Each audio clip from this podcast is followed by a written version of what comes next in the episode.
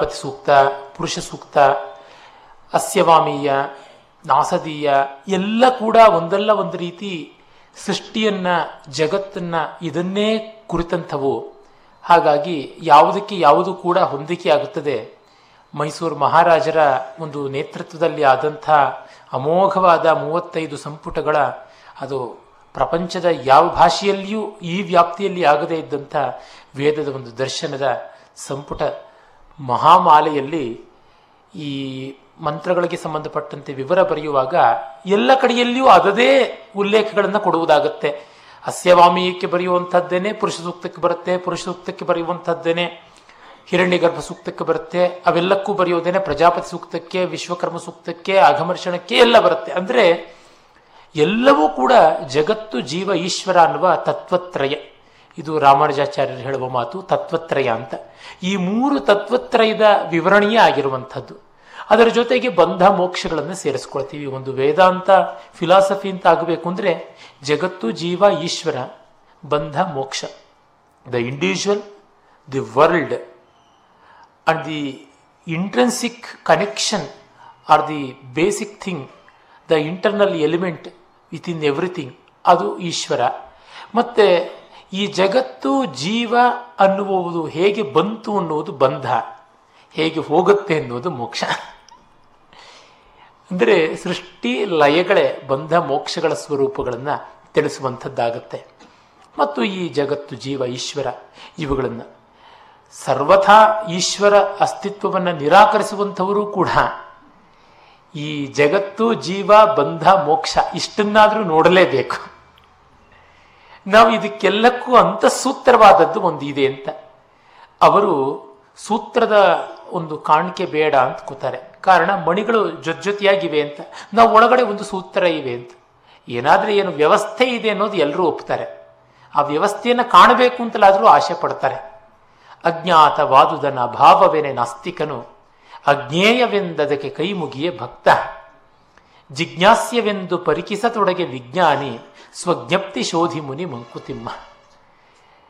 ಅಜ್ಞಾತವನ್ನೇ ಅಭಾವ ಅನ್ನುವುದು ನಾಸ್ತಿಕ್ಯವಾದರೆ, ಅದು ನಮಗೆ ತಿಳಿಯಲಾಗದಂಥ ತತ್ವ ಅಂತ ಕೈ ಮುಗಿಯೋದು ಭಕ್ತಿ. ಅದು ತಿಳ್ಕೊಳ್ಬೇಕಾದ ವಸ್ತು ಅಂತ ಅದನ್ನು ಪರೀಕ್ಷೆ ಮಾಡುವ, ಎನ್ಕ್ವೈರಿ ಮಾಡುವ ಮನೋಧರ್ಮ ವಿಜ್ಞಾನವಾದರೆ, ಅದು ನನ್ನೊಳಗೆ ಇದೆ ಅಂತ ಅದನ್ನು ಹುಡುಕಿಕೊಳ್ಳುವಂಥದ್ದು ಜ್ಞಾನಿಯ ಲಕ್ಷಣ.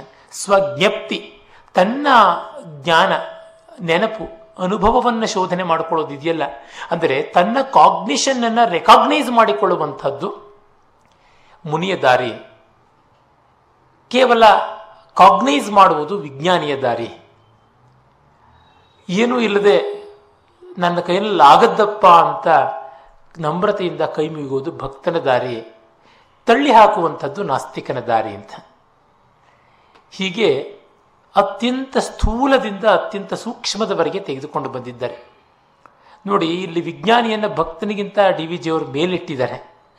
ಕಾರಣ ಇಷ್ಟೇ, ನಮಗೆ ಗೊತ್ತಾಗುವಂಥದ್ದಲ್ಲ ಅಂತ ಕೈ ಮುಗಿದು ಕೂತುಕೊಳ್ಳೋದಕ್ಕಿಂತ ನಮ್ಮ ಕೈಲಾದಷ್ಟು ದುಡಿಯೋಣ ಅನ್ನುವ ಪೌರುಷ ಪ್ರಯತ್ನ ಅದು ಬಹಳ ಮುಖ್ಯ ಅಂತ. ಹೀಗಾಗಿ ನೂತನತೆಯ, ಪೂರ್ಣತೆಯ, ನನ್ಯೂನತೆಯ ಗಳಿಪ ಯತ್ನಮೇ ಪೌರುಷ ಪ್ರಗತಿ, ಅದೇ ಪ್ರಕೃತಿ.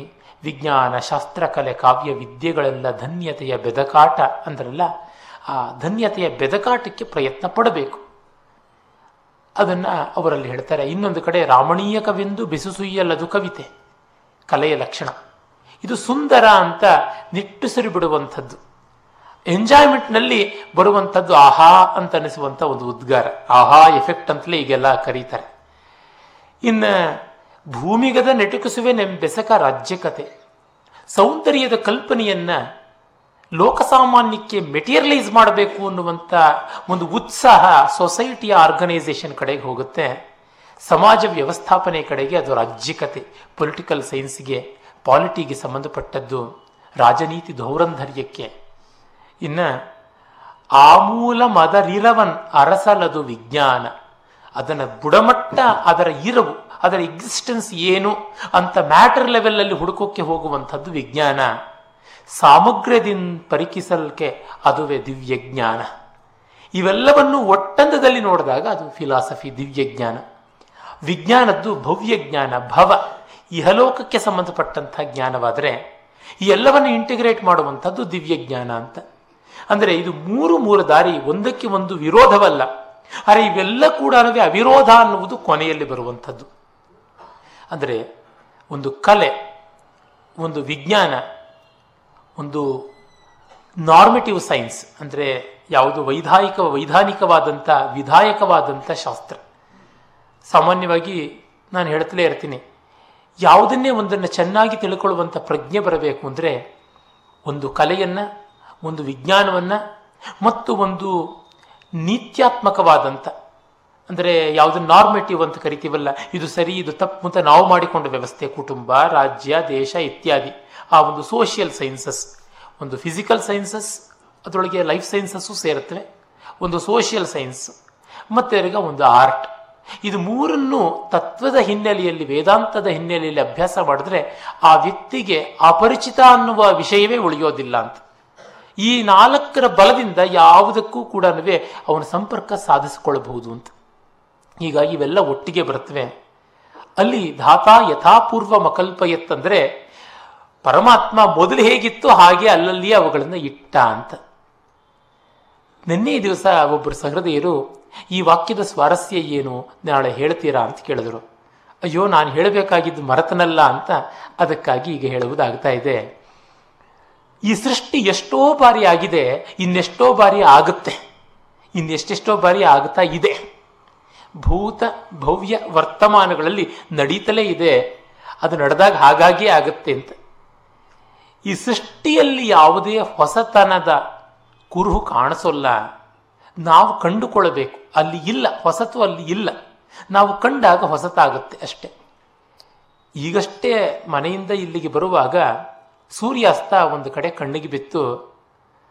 ಅಲ್ಲಿ ನಿಂತು ಒಂದೆರಡು ನಿಮಿಷ ನೋಡಿ ಮುಂದೆ ಹೋಗಿದ್ದಾಯಿತು. ಸೂರ್ಯಾಸ್ತದ ಸ್ವಾರಸ್ಯ ಏನು ಅಂತ ಕಾಣದೇ ಇದ್ದದ್ದ, ಅರೆ ಪ್ರತಿ ದಿವಸವೂ ಹೊಸ ಹೊಸದಾಗಿ ಕಾಣಿಸುತ್ತೆ. ಸೂರ್ಯಾಸ್ತ ಆಗೋದು ಹಾಗೇನೆ, ನಮಗೆ ಅದರ ಸೈನ್ಸ್ ಏನು ಅಂತ ಗೊತ್ತಿದೆ. ಅದರೊಳಗೆ ಏನಾದರೂ ಹೊಸತಿದೆಯಾ? ತಿಲ ಮಾತ್ರದ್ದು ಇಲ್ಲ. ಅರೆ ಕಾಣುವ ಕಣ್ಣು ಅದನ್ನು ಹೊಸತಾಗಿ ನೋಡುತ್ತೆ. ಅಂದರೆ ಅಲ್ಲಿ ಇರುವ ವಸ್ತು ಒಂದೇ ಆದರೂ, ನೋಡಲಿರುವ ಮನುಷ್ಯ ಅವನೇ ಆದರೂ, ನೋಡುವಿಕೆ ಮಾತ್ರ ಹೊಸತಾಗುತ್ತೆ ಅಂತ. ಹಾಗಾಗಿ ಯಥಾಪೂರ್ವ ಅಕಲ್ಪಯತ್, ಅವನು ಇಡ್ತಾನೆ. ಆದರೆ ನಾವು ಕಾಣುವಾಗ ಮಾತ್ರ ಬಗೆ ಬಗೆ ಆಗುತ್ತೆ. ಆ ಕಾರಣದಿಂದ ಜೀವನೋತ್ಸಾಹ ಉಳಿಯುತ್ತೆ. ಪ್ರಪಂಚದಲ್ಲಿ ಹೊಸತು ಅನ್ನೋದು ಇಲ್ಲ, ತುಂಬ ನಾವೆಲ್ಟಿಯ ಕಡೆಗೆ ಹಠ ಮಾಡಬೇಡಿ ಎನ್ನುವ ಒಂದು ಉಪದೇಶವೂ ಅಲ್ಲಿ ಇದೆ. ವಿಶ್ವನಾಥ್ ಸತ್ಯನಾರಾಯಣ ಅವರು ಇದನ್ನೇ ಇಟ್ಟುಕೊಂಡು ಬಹಳ ಚೆನ್ನಾಗಿ ಹೇಳ್ತಾರೆ. ಕವಿ ಏನು ಹೊಸದಾಗಿರೋದನ್ನು ಸೃಷ್ಟಿ ಮಾಡೋದಿಲ್ಲ, ಆ ವಸ್ತುವನ್ನು ಹೊಸ ವಾಕ್ಯದಲ್ಲಿ ಹೇಳ್ತಾನೆ ಅಂತ. ಹೊಸ ಪದಗಳನ್ನು ನಾವು ಎಷ್ಟು ಮಾತ್ರ ಸೃಷ್ಟಿ ಮಾಡೋದಕ್ಕೆ ಸಾಧ್ಯ? ಕಾಂಟ್ರಿಬ್ಯೂಷನ್ ಆಫ್ ನ್ಯೂ ವರ್ಡ್ಸ್ ಅಂತೀವಿಯಲ್ಲ, ಕಾಂಟ್ರಿಬ್ಯೂಟಿಂಗ್ ನ್ಯೂ ವರ್ಡ್ಸ್ ತುಂಬ ಕಡಿಮೆ. ಎಷ್ಟೋ ಇರೋ ಶಬ್ದಗಳನ್ನು ಬಳಸದೆ ಅವೇ ಸತ್ತು ಹೋಗ್ತಾ ಇವೆ. ಹೊಸ ಶಬ್ದಗಳನ್ನು ಸೃಷ್ಟಿ ಮಾಡೋದ್ರಲ್ಲಿ ಹಳೆ ಶಬ್ದಗಳೇ ಸತ್ತು ಹೋಗ್ತಾ ಇವೆ. ಅಲ್ಪ ಸ್ವಲ್ಪ ಮಾತ್ರ ಮಾಡ್ತೀವಿ. ಹಾಗಿರುವಾಗ ಎಲ್ಲಿ ಹೊಸತಿದೆ? ವಾಕ್ಯ ರಚನೆಯಲ್ಲಿ ಹೊಸತಿದೆ. ನಮಗೆ ಶಬ್ದಗಳಿಗೆ ನಿಘಂಟು ಸಿಗುತ್ತೆ, ವಾಕ್ಯಗಳಿಗೆ ಯಾವುದಾದ್ರೂ ಒಂದು ಸೋರ್ಸ್ ಬುಕ್ ಅಂತ ಇದೆಯಾ? ಇಲ್ಲ. ವಾಕ್ಯಕ್ಕೆ ನಮ್ಮ ಅನುಭವವೇ ಸೋರ್ಸ್ ಬುಕ್, ಆಕರ ಗ್ರಂಥ. ವಾಕ್ಯ ನಮ್ಮ ಅಧೀನವಾಗಿರುವಂಥದ್ದು, ಶಬ್ದ ವಿದ್ವಾಂಸರಿಗೆ ಅಧೀನವಾಗಿರುವಂಥದ್ದು. ಅದಕ್ಕೆ ವ್ಯಾಕರಣವನ್ನು ಪದಶಾಸ್ತ್ರ ಅಂತ ಕರೆದರು, ವಾಕ್ಯಶಾಸ್ತ್ರ ಅಂತ ಕರೀಲಿಲ್ಲ. ಮೀಮಾಂಸೆಯನ್ನು ವಾಕ್ಯಶಾಸ್ತ್ರ ಅಂದರು. ಮೀಮಾಂಸೆ ಏನು? ಮಂತು ಮಿಚ್ಛ, ತಿಳಿಯುವ ಬಯಕೆ, ಜ್ಞಾತು ಮಿಚ್ಛ, ತಿಳಿಯುವ ಬಯಕೆ ಮೀಮಾಂಸೆ, ಅದು ನನ್ನೊಳಗಿದೆ. ಹೀಗಾಗಿ ವಾಕ್ಯ ನನ್ನದು, ಪದ ಬೇರೆಯವರದು. ಅದಕ್ಕೆ ಡಿ ವಿ ಜಿಯವರು ಅವರ ನಿವೇದನ ಪುಸ್ತಕದ ಕಡೆಯಲ್ಲಿ ಟಿಪ್ಪಣಿ ಬರೀತಾ, ಶಬ್ದಕ್ಕೆ ಅರ್ಥ ನಿಘಂಟುವಿನಿಂದ, ಭಾವಕ್ಕೆ ಅರ್ಥ ಭಗವಂತನಿಂದ ಅಂತ ಹೇಳ್ತಾರೆ. ಅಲ್ಲಿ ಆ ಕವಿತೆಯ ಕಠಿಣ ಶಬ್ದಗಳಿಗೆ ಅರ್ಥ ಕೊಡ್ತಾ, ಅದು ಭಾವ ನಮ್ಮೊಳಗಿರುವುದು, ನಾವೇ ಅರ್ಥವನ್ನು ಕೊಡಬೇಕಾಗತ್ತೆ. ವಿಶ್ವನಾಥ್ ಸತ್ಯನಾರಾಯಣ ಅವರು ಆ ಅರ್ಥದಲ್ಲಿಯೇ ಹೇಳ್ತಾರೆ, ಕವಿ ಏನು ಮಾಡ್ತಾನೆ? ಪ್ರಪಂಚದಿಂದ ಘಟನೆಯನ್ನು ತೆಗೆದುಕೊಂಡು ತನ್ನೊಳಗಿನಿಂದ ಔಚಿತ್ಯವನ್ನು ಕಲ್ಪಿಸ್ತಾನೆ ಅಂತ. ಲೋಕದ ಸಂಗತಿಗಳಿಗೆ ಪ್ರಾಪರ್ಟಿ ಇರುತ್ತೆ, ಔಚಿತ್ಯ ಇರುತ್ತೆ ಅಂತ ಹೇಳೋಕ್ಕಾಗಲ್ಲ. ಏನೇನೋ ಅಸಡ್ಡಾಳವಾಗಿ, ಅಸಂಬದ್ಧವಾಗಿ ನಡೆಯುತ್ತೆ. ಆದರೆ ಕವಿ ಅದನ್ನು ವ್ಯವಸ್ಥೆಪಡಿಸಿ ತೋರಿಸ್ತಾನೆ. ಹಾಗಾಗಿ ಔಚಿತ್ಯವನ್ನು ಮಾತ್ರ ಅವನು ತನ್ನದಾಗಿ ತುಂಬಿಕೊಡ್ತಾನೆ, ಅದು ಬಿಟ್ಟು ಇನ್ನೇನೂ ಇಲ್ಲ. ಆ ಬ್ರಹ್ಮನಾದರೂ ಹೊಸ ಸೃಷ್ಟಿ ಮಾಡ್ತಾನೆ, ಯಥಾಪೂರ್ವ ಮಕಲ್ಪಯತ್ ಅಂತ ಅವರು ಅಲ್ಲಿ ಉದಾಹರಣೆಯಾಗೂ ವೇದ ಮಂತ್ರವನ್ನು ಹೇಳ್ತಾನೆ. ಅವನು ಹಳೆಯದನ್ನೇ ಮಾಡ್ತಾನೆ, ಆದರೆ ಮಾಡುವಾಗ old wine in new bottle ಅಂತ ಅಷ್ಟೋ ಇಷ್ಟೋ ಸ್ವಲ್ಪ ಅಲ್ಪ ವ್ಯತ್ಯಾಸಗಳು ಮಾಡುವಂಥದ್ದಾಗುತ್ತೆ. ನಮ್ಮ ಪುರಾಣಗಳ ಕಥಾ ವ್ಯತ್ಯಾಸಗಳಿಗೆಲ್ಲ ಇದನ್ನೇ ಹೇಳ್ತಾರೆ, ಬೇರೆ ಬೇರೆ ಕಲ್ಪಗಳಲ್ಲಿ ನಡೆದಂಥದ್ದು. ಆ ಕಾರಣ ಅಷ್ಟೋ ಇಷ್ಟೋ ವ್ಯತ್ಯಾಸಗಳಿವೆ, ಇನ್ನು ಮಿಕ್ಕಿದ್ದೆಲ್ಲ ಒಂದೇ ಅಂತ ಹೇಳುವಂಥದ್ದು. ನನ್ನ ಭಾಷಣಕ್ಕೂ ಅಷ್ಟೇ, 4 ಭಾಷಣಕ್ಕೆ ಬಂದರೆ 5ನೇ ಭಾಷಣ ಕೇಳದವರೇ ಮಾಡ್ಬೋದು ಹಾಗಿರುತ್ತೆ. ಹೊಸತೇನೂ ಇರೋದಿಲ್ಲ, ಅಲ್ಲಿ ಇಲ್ಲಿ ವಾಕ್ಯ ರಚನೆಯಲ್ಲಿ ಮಾತ್ರ ಕಾಣುವಂಥದ್ದು. ಹೀಗಾಗಿ ಇಂಥ ಸೃಷ್ಟಿಯನ್ನು ಮಾಡಿದ ಆ ವಿಶ್ವಕರ್ಮನನ್ನು ಪ್ರಶಂಸೆ ಮಾಡ್ತಾ ಚಕ್ಷುಷಃ ಪಿತಾ ಮನಸೋ ಹಿ ಧೀರೋ ಘೃತಮೇನೆ ಅಜನನ್ನಂ ನ ಮಾನೆ ಯದೇದಂತ ಅದದ್ಹ್ರಂತ ಪೂರ್ವ ಆದಿಧ್ಯಾವಾ ಪೃಥಿವಿ ಅಪ್ರತೇತಾಂ. ಇಲ್ಲಿ ಅವನ ಒಂದು ಶಕ್ತಿಯ ಮೂಲಕ ದ್ಯಾವಾ ಪೃಥಿವಿಗಳೆಲ್ಲ ಬಂದುವು ಅಂತ. ಚಕ್ಷುಷಃ ಪಿತ, ಈ ಕಣ್ಣು ಮೊದಲಾದ ಇಂದ್ರಿಯಗಳಿಗೆ ಪಿತ ತಂದೆ ಪಾಲಕನಾಗಿದ್ದಾನೆ. ಮನಸಾ ಧೀರ, ತನ್ನ ಮನಸ್ಸಿನಿಂದ ಧೀರನು ಜ್ಞಾನಿ ಜಿತೇಂದ್ರಿಯನೂ ಆಗಿದ್ದಾನೆ. ಅವನು ಘೃತಂ ಅಜನತ್.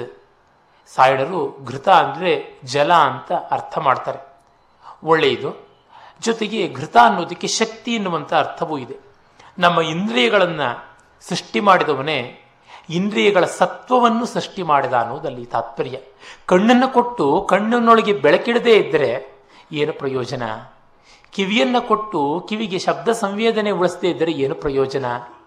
ಅದಕ್ಕೆ ಬೇಕಾಗುವಂಥ ಜೀವದ್ರವ್ಯವನ್ನು ತಂದು ಕೊಡುವುದು ಘೃತಂ ಅಂತ. ಮತ್ತೆ ಏನೇ ಯದೇತ್, ಏನೇ ಅಂದರೆ ಕನ್ನಡದ ಏನೇ ಅಲ್ಲ, ಇವೆರಡು ಅಂದರೆ ದ್ಯಾವಾ ಪೃಥ್ವಿಗಳನ್ನು ಯಾವಾಗ ಪೂರ್ವೇ ಅಂತಹ ಆದದಹಂತ, ಹಿಂದೆಯೇ ನಿರ್ಮಾಣವಾದಂಥ ದಿಗಂತಗಳು ಹೊರೈಸನ್ಸನ್ನು ಗಟ್ಟಿಯಾಗಿ ಮಾಡಿ ಎಲ್ಲವನ್ನ ಅಪ್ರತೇಥ ವಿಸ್ತರಿಸಿದ ಅಂತ. ಭೂಮಿ, ಆಕಾಶ, ದಿಗಂತಗಳು ಇವೆಲ್ಲವನ್ನೂ ನಿರ್ಮಾಣ ಮಾಡದ ಅಂತ. ಅಂದರೆ ಯಾವಾಗ ಇಂದ್ರಿಯಗಳು ಮತ್ತು ಅವುಗಳ ಸತ್ವ ನಿರ್ಮಿತವಾಯಿತೋ ಆಗಲೇ ದಿಕ್ಕುಗಳು ನಿರ್ಮಿತವಾದವು ಅಂತ. ನಮಗೆ ಕಣ್ಣು ಬಂದ ತಕ್ಷಣ ಜಗತ್ತು ಕಾಣುತ್ತೆ, ಕಣ್ಣು ಹೋದ ತಕ್ಷಣ ಜಗತ್ತು ಹೋಗುತ್ತೆ ಅಂತನ್ನುವುದನ್ನು ಕಂಡಾಗ ಈ ಇಂದ್ರಿಯಗಳ ಮೂಲಕವಾಗಿ, ಅದು ನಾನು ನಿನ್ನೆ ಕೂಡ ಹೇಳಿದ್ದೆ, ಸಾತ್ವಿಕ ಸೃಷ್ಟಿ ಪರಾಸೃಷ್ಟಿ ಅಂತ ಯಾವುದಿದೆ ಅಲ್ಲಿ ತನ್ಮಾತ್ರಗಳನ್ನು ಇಂದ್ರಿಯಗಳನ್ನು ನಿರ್ಮಾಣ ಮಾಡಿ ಆಮೇಲೆ ಈ ಪಂಚಭೂತಗಳನ್ನು ಎಲ್ಲ ನಿರ್ಮಾಣ ಮಾಡಿದ್ದು ಅಂತ. ವಿಶ್ವಕರ್ಮ ವಿಮನ ಆದ್ವಿಹಾಯ ಧಾತಾ ವಿಧಾತ ಪರಮೋತ ಸಂದೃಕ್ ತೇಷಾಮಿಷ್ಟಾ ನಿಸಮಿಷಾ ಮದಂತಿ ಯತ್ರ ಸಪ್ತರ್ಷೀನ್ ಪರ ಏಕಮಾಹುವು.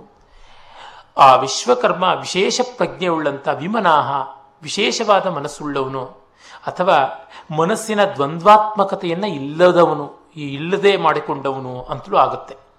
ಅವನು ಮಹಾತ್ಮ. ವಿಹಾಯ ಅಂದರೆ ಎಲ್ಲ ಶಕ್ತಿ ಉಳ್ಳಂಥವನು. ಧಾತ ಪರಮ ಶ್ರೇಷ್ಠ, ಸಂದರ್ಭ ಚೆನ್ನಾಗಿ ಸೂಕ್ಷ್ಮವಾಗಿ ನೋಡಬಲ್ಲವನು. ಇಷ್ಟಾನೀಶ ಎಲ್ಲ ಇಷ್ಟವಾದ ರೂಪಗಳ ಜೊತೆಗೆ ಸೇರಿಕೊಂಡು ಸಪ್ತರ್ಷಿಗಳಿಗಿಂತಲೂ ಅಧಿಕನಾದ ಅಂತ. ಈ ಸಪ್ತರ್ಷಿಗಳಿಗಿಂತಲೂ ಆತ ಮಿಗಿಲಾದವನು ಅಂತ. ಸಪ್ತರ್ಷಿಗಳು ಅವನ ಕ್ರಿಯೇಷನ್ನು. ಸಪ್ತರ್ಷಿಗಳನ್ನು ನಾವು ಗೌರವಿಸುವುದು ಯಾತಕ್ಕೆಂದರೆ ವೇದಗಳನ್ನಷ್ಟೇ ಅಲ್ಲದೆ ವೇದದ ಖಿಲವನ್ನು ಬಲ್ಲವರು ಅಂತ. ಈಗ ಇರುವ ವೇದಗಳಲ್ಲದೆ ನಶಿಸಿ ಹೋದಂಥವನ್ನು ಬಲ್ಲವರು ಅಂತ. ಅಂದರೆ ಯಾವುದು ನಮಗೆ ಟ್ಯಾಂಜಿಬಲ್ ಅಂತಿದೆ ಅದಕ್ಕೆ ಮೀರಿ ಅನ್ಟ್ಯಾಂಜಿಬಲ್ ಅಂತ ಯಾವುದಿದೆ ಅದನ್ನೂ ಕೂಡ ಅವರು ತಿಳ್ಕೊಂಡವರು ಅಂತ. ಅವರನ್ನು ಮೀರಿದಂಥವನು ಆ ವಿಶ್ವಕರ್ಮ. ಯೋ ನಃಪಿತ ಜನಿತ ಯೋ ವಿಧಾತ ಧಾಮ ನಿವೇದ ಭುವನಾನಿ ವಿಶ್ವ ಯೋ ದೇವಾನಾಂ ನಾಮಧ ಏಕಯೇವ ತಂ ಸಂಪ್ರಶ್ನಂ ಭುವನ ಯಂತ್ಯನ್ಯ. ಯಾವನು ಈ ಜಗತ್ತಿನ ಜನಿತ ನಿರ್ಮಾಪಕನಾಗಿ ಜಗತ್ತಿನ ಪಾಲಕನಾಗಿ ಧಾಮಾನಿವೇದ ಭುವನಾನಿ ವಿಶ್ವ ಜಗತ್ತಿನ ಬೆಳಕನ್ನು ಸೊಗಸನ್ನು ಕಂಡವನಾಗಿ ದೇವಾನಾಂ ನಾಮಧ ಏಕ ದೇವತೆಗಳಿಗೆಲ್ಲ ಬೇರೆ ಬೇರೆ ಹೆಸರುಗಳನ್ನು ಕೊಡ್ತಾ ಇದ್ದಾನಲ್ಲ, ಅವನನ್ನು ಈ ಎಲ್ಲ ಭುವನ ಜೀವಜಾಲ ಜಗತ್ತು ಎಲ್ಲ ಸಂಪ್ರಶ್ನಂ ಯಂತ್ಯನ್ಯ ಪ್ರಶ್ನೆಗಳ ಜೊತೆಗೆ ಹೋಗಿ ಅಪ್ರೋಚ್ ಮಾಡುತ್ತವೆ ಅಂತ.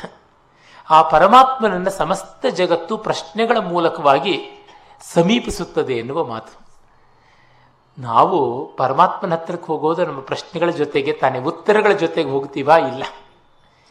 ನಮಗೆ ಯಾವಾಗದು ಒಳ್ಳೆಯದಾಗುತ್ತೆ, ಯಾವಾಗ ಕೆಡಕು ಬಿಟ್ಟು ಹೋಗುತ್ತೆ, ಯಾವಾಗ ಏನಾಗುತ್ತೆ ಅನ್ನುವ ನಾನಾ ವಿಧವಾದ ಪ್ರಶ್ನೆಗಳನ್ನೇ ಇಟ್ಟುಕೊಂಡು ಹೋಗ್ತೀವಿ.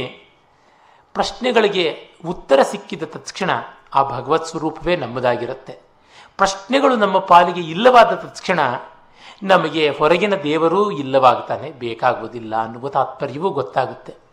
ಎಲ್ಲಿವರೆಗೂ ನಮಗೆ ಹೊರಗಿನ ಸೋರ್ಸ್ ಬೇಕು, ಅದು ಒಂದು ಅನಿವಾರ್ಯ ಅಂತ ಅನಿಸುವ ಮಟ್ಟಿಗೆ. ಅಲ್ಲ ಅಂದರೆ ಈಗ ಗಿಡಕ್ಕೆ ಬೇಲಿ ಎಲ್ಲಿವರೆಗೂ ಬೇಕು? ದನ, ಮೇಕೆ ಮೊದಲಾದ ತುಂಡು ಪಶುಗಳು ಬಾಯಿ ಹಾಕಿ ಅವುಗಳನ್ನು ತಿನ್ನದೇ ಇರುವ ಮಟ್ಟಕ್ಕೆ, 8 ಅಡಿ ಎತ್ತರಕ್ಕೆ ಬೆಳೆದ ಗಿಡಕ್ಕೆ ಯಾವ ಬೇಲಿ ಯಾಕೆ ಬೇಕು? ಬೇಕಾಗಿಲ್ಲ. ಹಾಗಾಗಿ ನಮ್ಮ ಪ್ರಶ್ನೆಗಳು ನಿವೃತ್ತವಾದ ತಕ್ಷಣವೇ ಇನ್ಯಾವುದು ಬೇಡ. ಹಾಗಾಗಿ ಶ್ರೋತವ್ಯಸ್ಯ ಶ್ರುತಸ್ಯ ಚ ಅಂತ ಹೇಳ್ಬಿಟ್ಟಿದನುವೇ ಪೂರ್ತಿ ನಿರ್ವೃತಿಯನ್ನು ನಾವು ಗಂತಾಸಿ ಅಂತ ಕೃಷ್ಣ ಹೇಳ್ತಾನಲ್ಲ, ಬಿಟ್ಟಿಯಲ್ಲಪ್ಪ ನೀನು ಎಲ್ಲವನ್ನೂ ಬಿಟ್ಟೆ. ಯಾವಾಗ? ಕೇಳಬೇಕಾದದ್ದು ಕೇಳಿದ್ದು ಎಲ್ಲ ಯಾವಾಗ? ಆಗ ಜ್ಞಾನ ಆದಮೇಲೆ ಅಂತ. ಅದರಿಂದಲೇ ಕೆಲವರಿಗೆ ಬದುಕಿನಲ್ಲಿ ವ್ಯಾವಹಾರಿಕ ಜಗತ್ತಿನ ಪ್ರಶ್ನೆಗಳು ಯಾವುದೇ ಇರಬಹುದು, ಆದಿಭೌತಿಕವಾದದ್ದು ನೆನ್ನೆ ಅದೇ ಹೇಳಿದೆ. ಆದರೆ ಆಧ್ಯಾತ್ಮಿಕವಾದ ಪ್ರಶ್ನೆಗಳು ಏನೂ ಉಳಿಯೋಲ್ಲ. ಚಂದ್ರಶೇಖರ ಭಾರತೀ ಸ್ವಾಮಿಗಳನ್ನು ಒಮ್ಮೆ ಯಾರು ಜಗದ್ಗುರು ಲಕ್ಷಣ ಅಂದರೆ ಏನು ಅಂತ ಕೇಳಿದ್ರಂತೆ. ಆಗ ಅವರು ಹೇಳಿದ್ದು ಬಹಳ ಸೊಗಸಾಗಿದೆ. ಇಡೀ ವಿಶ್ವದಲ್ಲಿ ಯಾವ ಜೀವಿಗೆ ಆಗಲಿ ಬಂದ ಆಧ್ಯಾತ್ಮಿಕವಾದ ಪ್ರಶ್ನೆಗಳಿಗೆಲ್ಲ ಉತ್ತರ ಕೊಡಬಲ್ಲವನು ಜಗದ್ಗುರು ಅಂತ. ಈ ಜಗತ್ತಿಗೆಲ್ಲ ಒಬ್ಬ ತಾನೇ ಗುರು ಇರೋಕ್ಕೆ ಸಾಧ್ಯ? 3-3 ಕಿಲೋಮೀಟ್ರಿಗೆ ಒಬ್ಬೊಬ್ಬ ಜಗದ್ಗುರುಗಳು ಇರ್ತಾರಲ್ಲ ನಿಮ್ಮ ದೇಶದಲ್ಲಿ, ಏನು ಅಂತ ಕೇಳಿದ್ರೆ ಅದಕ್ಕೆ ಎಷ್ಟೋ ಜನ ಇರಬಹುದು. ಯಾರಿಗೂ ಉಂಟಾಗುವಂಥ ಜಗಜ್ಜೀವ ಈಶ್ವರ ಬಂಧ ಮೋಕ್ಷ ಈ 5 ವಿಷಯಗಳಿಗೆ ಸಂಬಂಧಪಟ್ಟಂಥ ಪ್ರಶ್ನೆಗಳಿಗೆ ಉತ್ತರ ಕೊಡಬಲ್ಲಂಥದ್ದು. ನಮ್ಮ ರಂಗನಾಥ ಶರ್ಮಾ ಅವರು ಮರುಳುಮುನಿಯನ ಕಗ್ಗಕ್ಕೆ ಪ್ರಸ್ತಾವನೆ ಬರೀತಾ ಕಗ್ಗದ ವಿಷಯ ಏನು? ಜಗತ್ತು, ಜೀವ, ಈಶ್ವರ. ಹಾಗಾಗಿ ಇದಕ್ಕೆ ವಿಷಯವಾಗದೇ ಇರುವ ವಸ್ತುವೇ ಇಲ್ಲ ಅಂತ, ಎಲ್ಲವೂ ಬ್ರಹ್ಮಾಂಡವೇ ವಿಷಯವಾಗಿದೆ ಅಂತ. ಅದರ ಬಗ್ಗೆ ಬರುವಂಥ ಫಂಡಮೆಂಟಲ್ ಕ್ವಶನ್ಸ್ ಯಾವುದಿದ್ರೂ ಅದಕ್ಕೆ ಉತ್ತರ ಕೊಡುವುದು. ಹಿರೀಣನವರು ಆ ದೃಷ್ಟಿಯಿಂದಲೇ ಮಿಷನ್ ಆಫ್ ಫಿಲಾಸಫಿ ಎನ್ನುವಂಥ ಒಂದು ಗ್ರಂಥದಲ್ಲಿ ಬಹಳ ಚೆನ್ನಾಗಿ ಈ ವಿಷಯಗಳನ್ನು ಚರ್ಚೆ ಮಾಡಿ ಹೇಳ್ತಾರೆ. ಈ ಮೂಲಭೂತವಾದ ಪ್ರಶ್ನೆಗಳಿಗೆ ಉತ್ತರ ಕೊಡುವಂಥದ್ದೇ ದರ್ಶನ ಅಂತ. ಹಾಗೆ ಉತ್ತರ ಕೊಡಬಲ್ಲವನು ದಾರ್ಶನಿಕ, ಅವನೇ ತಾನೇ ಜಗದ್ಗುರು ಅನ್ನುವಂಥದ್ದು. ಆ ವಿಶ್ವಕರ್ಮನನ್ನು, ಜಗತ್ ನಿರ್ಮಾಪಕನನ್ನೇ ನಾವು ಕೇಳಬೇಕು. ನಚಿಕೇತಸ್ ಹೇಗೆ ಮೃತ್ಯು ರಹಸ್ಯಕ್ಕೆ ಮೃತ್ಯುದೇವತೆಯನ್ನೇ ಪ್ರಶ್ನೆ ಕೇಳಿದರೆ ಉತ್ತರ ಸಿಗುತ್ತೆ ಅಂತ ಹೋದನೋ ಹಾಗೆ. ತ ಆಯಜಂತ ದ್ರವಿಣಂ ಸಮಸ್ಮಾರ್ಷಯ ಪೂರ್ವೇ ಜರಿತಾರೋ ನಭೂನ ಅಸೂರ್ತೆ ಸೂರ್ತೆ ರಜಸಿ ನಿಶತ್ತೆ ಯೇ ಭೂತಾನಿ ಸಮಕೃಣ್ವನ್ ನಿಮಾನಿ. ಯಾವ ಋಷಿಗಳು ಅಸೂರ್ತೆ ಅಂದರೆ ಸ್ಥಾವರಾತ್ಮಕವಾದ, ಸೂರ್ತೆ ಜಂಗಮಾತ್ಮಕವಾದ, ರಜಸಿ ಅಂದರೆ ಈ ಮಣ್ಣಿನ ಈ ಜಗತ್ತಿನಲ್ಲಿ, ನಿಶತ್ತೆ ಇಮಾನಿ ಭೂತಾನಿ ಇರುವ ಈ ಎಲ್ಲ ಜೀವಜಾಲವನ್ನು ಸಮಕೃಣ್ವನ್ ಸಂಸ್ಕಾರ ಮಾಡಿದ್ರು ಅಂತ. ಋಷಿಗಳು ಹೊಸ ಸೃಷ್ಟಿಯನ್ನು ಮಾಡೋಕ್ಕಾಗದೇ ಇದ್ದರೂ ಇರುವ ಸೃಷ್ಟಿಗೆ ಸಂಸ್ಕಾರವನ್ನು ಕೊಡ್ತಾರೆ ಅಂತ. ಪರಮಾತ್ಮ ಸೃಷ್ಟಿ ಮಾಡ್ತಾನೆ, ಋಷಿಗಳು ಸಂಸ್ಕಾರ ಮಾಡ್ತಾರೆ. ಈ ಸಂಸ್ಕಾರ ಋಷಿ ಪ್ರಜ್ಞೆಯನ್ನು ಗೌರವಿಸುವವರಿಗೆ ಮಾತ್ರ ಆಗುತ್ತೆ. ನಮಗೆ ಯಾಕೆ ಬೇಕು ಅಂತ ಋಷಿಗಳನ್ನು ಧಿಕ್ಕರಿಸಿದ್ರೆ ನಾವು ಪ್ರಕೃತಿಯನ್ನೇ ಹೊಂದಿರ್ತೀವಿ ಹೊರತು ಸಂಸ್ಕೃತಿಯನ್ನು ಹೊಂದಲ್ಲ. ಆ ಕಾರಣ ವೇದ ಆ ಋಷಿ ಪರಂಪರೆಯ ಒಂದು ಸತ್ವವಾದದಿಂದ ಈ ಪ್ರಕೃತಿ ಸಂಸ್ಕೃತಿಯಾಗುವ ರೀತಿ ಹೇಗೆ ಅಂತ ತೋರಿಸುತ್ತೆ. ತೇ ಪೂರ್ವೇ ಋಷಯ ಅಂತ ಪ್ರಾಚೀನರಾದ ಋಷಿಗಳು ಭೂನಾ ಜರಿತಾರೋ ನ ಅಂದರೆ ಅಧಿಕವಾದಂಥ ಸ್ತೋತ್ರ ಇತ್ಯಾದಿಗಳಿಂದ ಸ್ತುತಿಕರ್ತರಾಗಿ ಆರಾಧನೆ ಮಾಡುವ ಹಾಗೆ ಅಸ್ಮೈ ದ್ರವಿಣಂ ಸಮಾಯಜಂತ ಈ ವಿಶ್ವಕರ್ಮನನ್ನು ಆರಾಧನೆ ಮಾಡ್ತಾರೆ. ಅಂದರೆ ಋಷಿಗಳು ಜಗತ್ತನ್ನು ಜೀವರಾಶಿಯನ್ನು ಸಂಸ್ಕಾರ ಮಾಡ್ತಾರೆ, ಮತ್ತು ಪ್ರಾಚೀನರಾದಂಥ ಅವರು ತಮ್ಮ ಸತ್ವದಿಂದ ಇದನ್ನೆಲ್ಲ ಮಾಡಿ ವಿಶ್ವಕರ್ಮನನ್ನು ಆರಾಧನೆ ಮಾಡ್ತಾರೆ ಅಂತ. ಋಷಿಗಳ ಕಾರ್ಯ ಇಬ್ಬಗೆಯಾದದ್ದು, ದ್ವಿಮುಖವಾದದ್ದು. ಒಂದು ಜೀವಜಾಲದ ಸಂಸ್ಕಾರ, ಮತ್ತೊಂದು ಪರಮಾತ್ಮನ ಆರಾಧನೆ ಅಂತ. ಅಂದರೆ ರಿಫೈನ್ಮೆಂಟ್ ಆಫ್ ದಿ ಸೊಸೈಟಿ ಎನ್ನುವುದು ನಾವು ಯಾವುದನ್ನು ಸೊಸೈಟಿಗೆ ಮಾಡುವಂಥ ಲೋಕಸಂಗ್ರಹ ರೂಪಿಯಾದ ಪೂರ್ತ ಅನ್ನುವ ಕರ್ಮ, ಅಂದರೆ ಯಾವುದನ್ನು ಸೆಕ್ಯುಲರ್ ಗುಡ್ ವರ್ಕ್ ಅಂತ ಕರಿತೀವಲ್ಲ ಅದು. ಇನ್ನು ಮಾಡುವಂಥದ್ದು ಸಮಾಯಜಂತ ಆರಾಧನೆ ಮಾಡಿದ್ರು ಯಜನ, ಅದು ಇಷ್ಟ ಅಂತ ಕಾರಣದ ಶಕ್ತಿಯಾದ ಪರಮಾತ್ಮನನ್ನು ಕುರಿತು ಮಾಡುವಂಥ ಆರಾಧನೆ. ಇಷ್ಟ ಪೂರ್ತೇನ ಯಜೇತ ಅಂತ ವೇದದಲ್ಲಿ ಮತ್ತೆ ಬರುವಂಥ ಮಾತು ಅದೇನೆ. ಅಂದರೆ ಭಗವಂತನ ಗೌರವ, ಭಗವಂತನನ್ನು ಆರಾಧಿಸುವಂಥದ್ದು ಒಂದು ಮುಖ, that is the religious duty. ಇನ್ನೊಂದು ಸೆಕ್ಯುಲರ್ ಡ್ಯೂಟಿ. ಇವೆರಡೂ ಒಂದೇ ಸ್ಪಿರಿಚುಯಲ್ ಡ್ಯೂಟಿ. ಅಂದರೆ ರಿಲಿಜಿಯಸ್ ಡ್ಯೂಟಿಯಿಂದ ಜನರ ಶ್ರದ್ಧೆ ದೃಢವಾಗುತ್ತೆ, ಸೆಕ್ಯುಲರ್ ಡ್ಯೂಟಿಯಿಂದ ಜನರ ನಿತ್ಯ ವ್ಯವಹಾರ ಚೆನ್ನಾಗುತ್ತೆ. ಒಂದರಿಂದ ಆಚಾರವೂ ಮತ್ತೊಂದರಿಂದ ವ್ಯವಹಾರವೂ ಚೆನ್ನಾಗುತ್ತೆ.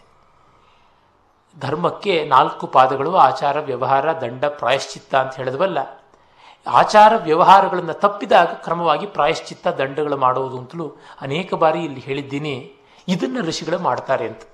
ಅಂದರೆ ಜನಗಳಿಗೆ ಯಾವುದೋ ಒಂದು ಶ್ರದ್ಧೆ, ಗೌರವ ಬಂದಿದ್ದರೆ ಅದರಿಂದ ಆಗಬಹುದಾದ ಪ್ರಯೋಜನವನ್ನು ಅನುಲಕ್ಷಿಸಿ ಅದನ್ನು ಅವರು ಪೋಷಣೆ ಮಾಡ್ತಾರಲ್ಲದೆ ಧಿಕ್ಕರಿಸೋದಕ್ಕೆ ಹೋಗೋದಿಲ್ಲ ಅಂತ. ಒಡೆಯದಿರು ತಳಹದಿಯ ಮಂಕುತಿಮ್ಮ ಅಂತ DVಜಿಯವರು ಹೇಳ್ತಾರಲ್ಲ, ಅದನ್ನು ಮಾಡಬಾರ್ದು ಅಂತ.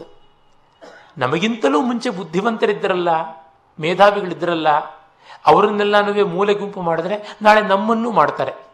ಅದರ ಬಗ್ಗೆ ನಾವು ಎಚ್ಚರದಿಂದ ಇರಬೇಕು. ಹೀಗಾಗಿ ಋಷಿಗಳ ಇಬ್ಬಗೆಯಾದ ಕೆಲಸ ಅಂಥ ಋಷಿಗಳಿಗಿಂತ ಅಧಿಕವಾದದ್ದು ವಿಶ್ವಕರ್ಮ ತತ್ವ ಅಂತ. ಪರೋ ದಿವಾ ಪರ ಏನಾ ಪೃಥಿವ್ಯಾ ಪರೋ ದೇವೇಭಿರಸು ಅಸುರೈರ್ಯದಸ್ತಿ ಕಂ ಸ್ವಿದ್ಗರ್ಭಂ ಪ್ರಥಮಂ ದಧ್ರ ಆಪೋ ಯತ್ರ ದೇವಾ ಸಮಪಶ್ಯಂತ ವಿಶ್ವೇ. ದಿವಾಪರ ದ್ಯುಲೋಕಕ್ಕಿಂತ ಅಧಿಕ, ಏನಾ ಪೃಥಿವ್ಯಾಪರ ಈ ಭೂಮಿಗಿಂತಲೂ ಅಧಿಕ, ದೇವೇಭಿ ಪರ ದೇವತೆಗಳಿಗಿಂತಲೂ ಅಧಿಕವಾದದ್ದು, ಅಸುರೈ ಪರ ಅಸುರರಿಗಿಂತಲೂ ಅಧಿಕ. ಏನು ಅಸುರರನ್ನು ಸೇರಿಸಿಕೊಂಡು ಹೇಳ್ತಾ ಇರೋದು ಅಂದರೆ ಅಸುರರನ್ನು ಗೌರವವಾಚಕವಾಗಿ ಹೇಳಿರುವುದು ಕಾಣುತ್ತೆ. ಆ ಬಗೆಗೆ ವೇದದಲ್ಲಿ ಅಸುರ ಪೂರ್ವದೇವ ಅನ್ನುವ ಅಮರಕೋಶದ ಮಾತು ತುಂಬ ಚೆನ್ನಾಗಿ ಹೊಂದಿಕೆಯಾಗಿ ಬರುತ್ತೆ. ಅಸುರರು ದೇವತೆಗಳ ಅಣ್ಣಂದಿರು. ನಮಗೆ ಧನು ಅಥವಾ ದಾನು ಅನ್ನುವಂತಹ ಕಶ್ಯಪ ಪ್ರಜಾಪತಿಯ ಪತ್ನಿ, ಅಂದರೆ ದಕ್ಷ ಪ್ರಜಾಪತಿಯ ಪುತ್ರಿ, ಆಕೆಯ ಸಂತಾನ ದಾನವ ಅಂತ. ಈ ದಾನವರು ಮತ್ತು ಅಸುರರು, ದೈತ್ಯರು, ದ್ವಿತೀಯ ಮಕ್ಕಳು, ಇವರೆಲ್ಲರೂ ಕೂಡ ಭಾರತ ದೇಶದಲ್ಲಿ ಮೊದಲಿದ್ದವರೇನೆ. ಮೊದಲು ವಲಸೆ ಹೋದಂಥವರು ದಾನವರು, ಆಮೇಲೆ ವಲಸೆ ಹೋದಂಥವರು ಅಸುರರು, ದೈತ್ಯರು. ಹೀಗಾಗಿ ಇವೆಲ್ಲ ನಮಗೆ ಭಾರತ ದೇಶದಿಂದ ಹೊರಕಡೆಗೆ ನಾಗರಿಕತೆಗಳು, ಜನಜನಾಂಗಗಳು ಹೋದದ್ದರ ಐತಿಹಾಸಿಕ ದಾಖಲೆ ಕೂಡ ಆಗುತ್ತೆ. ಆ ಬಗೆಗೆ ಫ್ರಾಲಿ ಮೊದಲಾದವರು ಮಾಡಿದಂಥ ಬಹಳ ಒಳ್ಳೆಯ ಕೆಲಸಗಳನ್ನು ಆಸಕ್ತರು ಗಮನಿಸಬಹುದು. ಇವರೆಲ್ಲರಿಗಿಂತಲೂ ಅಧಿಕವಾದಂತಹ ಯದ್ಗರ್ಭಮಸ್ತಿ, ಗರ್ಭ ಅನ್ನೋದಕ್ಕೆ ವೇದದಲ್ಲಿ ರಹಸ್ಯ ಅನ್ನುವಂಥ ಅರ್ಥ ಉಂಟು. ಅಂದರೆ ಈಗೇನೋ ನಾವು ತಿಳ್ಕೊಳ್ಬಹುದು, ಜೀನ್ ಟೆಸ್ಟು ಎಲ್ಲವನ್ನ ಮಾಡಿಬಿಟ್ಟಿದ್ರೂ ಅದರ ಲಿಂಗ ಏನು ಅಂತ ತಿಳ್ಕೊಳ್ಬಹುದು ಅಂತ, ಮಗು ಗಂಡೋ ಹೆಣ್ಣೋ ಅಂತ. ಆದರೆ ಹಿಂದೆ ಇಲ್ಲವಲ್ಲ, ಗರ್ಭ ತಾಳಿದ್ದು ಪ್ರಸವವಾದ ಮೇಲೆ ಗೊತ್ತಾಗಬೇಕು, ಅದು ರಹಸ್ಯ ಅಂತ. ಜೊತೆಗೆ ಗರ್ಭ ಆವರಣ ಮುಚ್ಚಿಕೊಂಡಿರುವಂಥದ್ದು ನಮಗೆ ಗೊತ್ತಾಗುವುದಿಲ್ಲ, ತಾಳ್ಮೆಯಿಂದ ಕಾಯಬೇಕು. ಆ ಅರ್ಥದಲ್ಲಿ ಕಂಡಾಗ ಯಾವುದೆಲ್ಲ ರಹಸ್ಯ ಇದೆ, ಆಪ ಪ್ರಥಮ ದದ್ರೆ, ಅದೆಲ್ಲವನ್ನ ಯಾವ ಜಲ ಧರಿಸಿತ್ತು.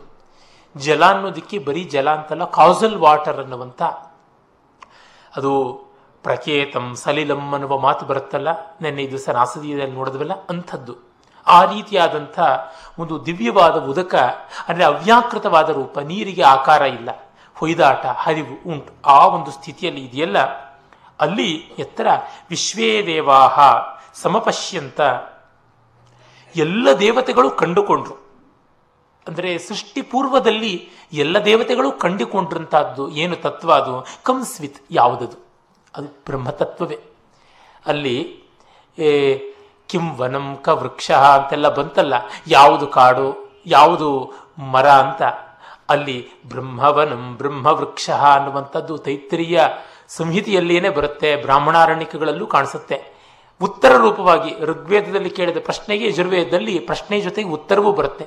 ಬ್ರಹ್ಮ ವೃಕ್ಷವಾಗಿತ್ತು, ಬ್ರಹ್ಮವೇ ವನವಾಗಿತ್ತು, ಅದು ಬಿಟ್ಟು ಏನೂ ಇಲ್ಲ ಅಂತ ಅಲ್ಲಿ ಇದು ಋಗ್ವೇದದಲ್ಲಿ ಕೇಳುವ ಪ್ರಶ್ನೆಗೆ ಆ ಉತ್ತರ ಬರುತ್ತೆ. ಯಾಕೆ ಆ ಮಾತನ್ನು ಇಲ್ಲಿ ಉಲ್ಲೇಖಿಸಿದೆ ಅಂದರೆ, ಇದೆಲ್ಲವನ್ನು ಪ್ರಶ್ನೆ ಕೇಳಿಕೊಂಡು ಡೌಟ್ಫುಲ್ಲಾಗಿ ಅಗ್ನೋತ್ಸಮ್ ಅಂತ ಏನು ಹೇಳ್ತಾರೆ, ಅಜ್ಞೇಯತಾವಾದ ಅದು ವೇದದಲ್ಲಿತ್ತು, ಆಮೇಲೆ ಬಂದೆಲ್ಲ ವೈಟ್ ವಾಶ್ ಮಾಡಿಬಿಟ್ಟಿದ್ದನ್ನು ನೀವು ತಿರುಚ್ತೀರಿ ಅಂದರೆ ಆಗಲ್ಲ. ವೇದದ ಮತ್ತೊಂದು ಭಾಗವಾದ ಯಜುರ್ವೇದದಲ್ಲಿಯೇ ಉತ್ತರ ಸಿಕ್ಕಿದೆ. ಹಾಗಾಗಿ ನಾವು ಹೇಳುವಂಥ ಅರ್ಥ ಸಂಪ್ರದಾಯಕ್ಕೆ ಪರಂಪರೆಗೆ ದೂರವಾದದ್ದಲ್ಲ ಅಂತ ಭಾಷ್ಯಕಾರರು ತೋರಿಸ್ತಾರೆ. ತಮಿದ್ಗರ್ಭಂ ಪ್ರಥಮಂ ದದ್ರ ಆಪೋ ಯತ್ರ ದೇವ ಸಮಗಚ್ಛಂತ ವಿಶ್ವೇ ಅಜಸ್ಯ ನಾಭಾವಧ್ಯೇಕಮರ್ಪಿತಂ ಯಸ್ಮಿನ್ ವಿಶ್ವಾನಿ ಭುವನಾನಿ ತಸ್ಥು. ಯಾವ ಗರ್ಭದಲ್ಲಿ ದೇವತೆಗಳೆಲ್ಲ ಒಟ್ಟಿಗೆ ಸೇರಿಕೊಂಡಿದ್ರು, ಅದರೊಳಗೆ ಸೃಷ್ಟಿಗೆ ಬೇಕಾದಂಥ ಉದಕ ಇತ್ತು, ಅಲ್ಲಿ ಸಕಲ ಭೂತಗಳು ಸ್ಥಾಪಿತವಾಗಿದ್ದುವು ಅಂಥ ಯಾವ ಒಂದು ಅಜಸ್ಯ ನಾಭು ಅದ್ವಿತೀಯವಾದಂತಹ ನಾಭಿಯಲ್ಲಿ ಅರ್ಪಿತಂ ತಸ್ತು ಎಲ್ಲ ಕೂಡ ಆ ನಾಭಿಯಲ್ಲಿ ಇದೆ ಅಂತ. ಅಂದರೆ ಅನನ್ಯವಾದಂತಹ ಜನ್ಮರಹಿತವಾದಂತಹ ಬ್ರಹ್ಮದ ಕೇಂದ್ರ ನಾಭಿಯಲ್ಲಿ ಎಲ್ಲವೂ ಕೂಡ ನೆಲೆಯಾಗಿದೆ. ಇದೇ ಪುರಾಣಗಳಲ್ಲಿ ಬರುವಂಥ ಮಹಾವಿಷ್ಣುವಿನ ನಾಭಿ ಕಮಲದಿಂದ ಬ್ರಹ್ಮಬಂಧ ಅಂತ ಹೇಳುವಂಥದ್ದು. ಇಲ್ಲಿ ನಾಭಿ ಎನ್ನುವ ಮೂಲಕ ಇನ್ನೊಂದು ಸ್ವಾರಸ್ಯ ಏನೆಂದರೆ, ನಾಭಿಯಲ್ಲಿ ಮನುಷ್ಯ ಹುಟ್ಟುವ ಮುನ್ನವೇನೆ ಹೊಕ್ಕುಳ ಬಳ್ಳಿಯ ಮೂಲಕ ಎಲ್ಲ ಶಕ್ತಿ ಕೂಡ ಗರ್ಭದಲ್ಲಿ ಹೋಗುತ್ತೆ. ಮತ್ತು ಮನುಷ್ಯನ ಜಿಯೋಮೆಟ್ರಿಕ್ ಸೆಂಟರ್ ಅನ್ನುವುದು ಕೂಡ ನಾಭಿ ಕೇಂದ್ರ. ಹಾಗಾಗಿ ನೀವು ದೊಂಬರಾಟವನ್ನು ನೋಡಿದರೆ ಅವರು ಗಣೆಯ ಮೇಲೆ ಮಲಗಿ ಕೈಕಾಲುಗಳನ್ನು ಆಕಾಶದಲ್ಲಿ ಬಡಿತಾ ನಿಲ್ತಾರೆ. ಅವರು ಹೊಕ್ಕುಳ ಒಂದು ಸ್ಥಾನಕ್ಕೆ ಆ ಗಣೆಯನ್ನು ಸಿಕ್ಕಿಸ್ಕೊಳ್ತಾರೆ, ಅಲ್ಲಿ ನಿಂತರೆ ಬ್ಯಾಲೆನ್ಸ್ ಬರುತ್ತೆ ಅಂತ. ಅಂದರೆ ನೋಡಿ, ಅದು ಪೋಷಣೆ ಮಾಡುವಂತಹ ಒಂದು ಡೈಮೆನ್ಷನ್ ಮತ್ತು ಧಾರಣೆ, ತಾಳಿಸುವ ಬಾಳಿಸುವ ಎರಡೂ ರೀತಿಯೇ. ಧಾರಣ ಪೋಷಣೆಯೋಹೋ ಅಂತ ಧಾರಣ ಪೋಷಣೆಯೋಹೋ ಅಂತ ಒಂದು ಧಾತು ಇದೆಯಲ್ಲ, ಹಾಗೆ ಹೊಕ್ಕುಳ ಬಳ್ಳಿ ಬ್ಯಾಲೆನ್ಸ್ ಮಾಡಿಸುತ್ತೆ ಸೆಂಟರ್ ಆಫ್ ಗ್ರಾವಿಟಿಯ ಮೂಲಕ. ಆ ಮೂಲಕ ಅದು ಪೋಷಕ ದ್ರವ್ಯವನ್ನು ಕೊಡುತ್ತೆ. ಯಜ್ಞೋ ವೈ ಭುವನಸ್ಯ ನಾಭಿ, ವೇದದಲ್ಲಿ ಬರುವಂಥ ಮಾತು. ಯಜ್ಞವೇ ಭುವನದ ನಾಭಿ ಅಂತ. ಅಂದರೆ ಯಾರು ಹಂಚಿಕೊಂಡು ಬಾಳ್ತಾರೋ ಅವರು ತಾವೂ ನಿಂತು ಬೇರೆಯವರನ್ನು ಕಾಪಾಡ್ತಾರೆ. They sustain the world and they will be sustained ಅನ್ನುವಂಥದ್ದು. ಈ ಅರ್ಥದಲ್ಲಿ ನಾಭಿ ಅಂತೆಲ್ಲ ಬರುತ್ತೆ. ಇದನ್ನು ಏನೇನೋ ರೀತಿಯಾಗಿ ಕಲ್ಪನೆ ಮಾಡಿಕೊಂಡು ಬಿಟ್ಟಿದ್ದನುವೇ, ಅವರಿಗೆ ಬೇರೆ ಗೊತ್ತೇ ಇಲ್ಲ, ಮೂರ್ಖವಾದಂಥ ಬಾಲಿಷವಾದಂಥ ಇಮೇಜರಿ ಅಂತ ಹೇಳುವುದು ತುಂಬ ತಪ್ಪಾಗುತ್ತೆ. ನತಂ ವಿದಾಥ ಯೈಮಿಮ ಜನಾನಾನ್ಯದ್ಯುಷ್ಮಾಕಂ ಅಂತರಂ ಬಭೂವನೀಹಾರೇಣ ಪ್ರಾವೃತ ಜಲ್ಪ್ಯ ಚಾಸು ತೃಪ ಉಕ್ತಶಾಸಶ್ಚರಂತಿ. ಯಾವ ವಿಶ್ವಕರ್ಮ ಈ ಭೂತಗಳನ್ನು ಜನಾನ ಹುಟ್ಟಿಸಿದನೋ ತಂ ನ ವಿದಾಥ, ನೀವು ತಿಳ್ಕೊಂಡಿಲ್ಲ ಅಂತ ಜನಕ್ಕೆ ಹೇಳೋದು. ಜಗತ್ತನ್ನು ಕಂಡ್ರಿ, ಆದರೆ ಜಗತ್ ಕಾರಣವನ್ನು ಕಾಣಲಿಲ್ಲ ಅಂತ. ಕಾರ್ಯವನ್ನು ಕಾಣುವ ಭರದಲ್ಲಿ ಕಾರಣವನ್ನು ಕಾಣಲಿಲ್ಲ. ಮದುವೆ ಮನೆಗೆ ಹೋಗಿ ಜನಗಳನ್ನು ನೋಡಿ ಮತ್ತು ವಿಡಿಯೋಗ್ರಾಫರ್ಗಳ ಬೆನ್ನನ್ನು ನೋಡಿ ವಧೂವರರನ್ನು ನೋಡದೆ ಬಂದಂತೆ ಆಗುತ್ತೆ. ಯುಷ್ಮಾಕಂ ಅಂತರಂ ಅನ್ಯತ್ ಬಭೂವ, ನಿಮಗಿಂತಲೂ ಭಿನ್ನವಾದ, ಈ ಕಾಣುವ ಜಗತ್ತಿಗಿಂತಲೂ ಭಿನ್ನವಾದ ಬೇರೊಂದು ಇದೆ.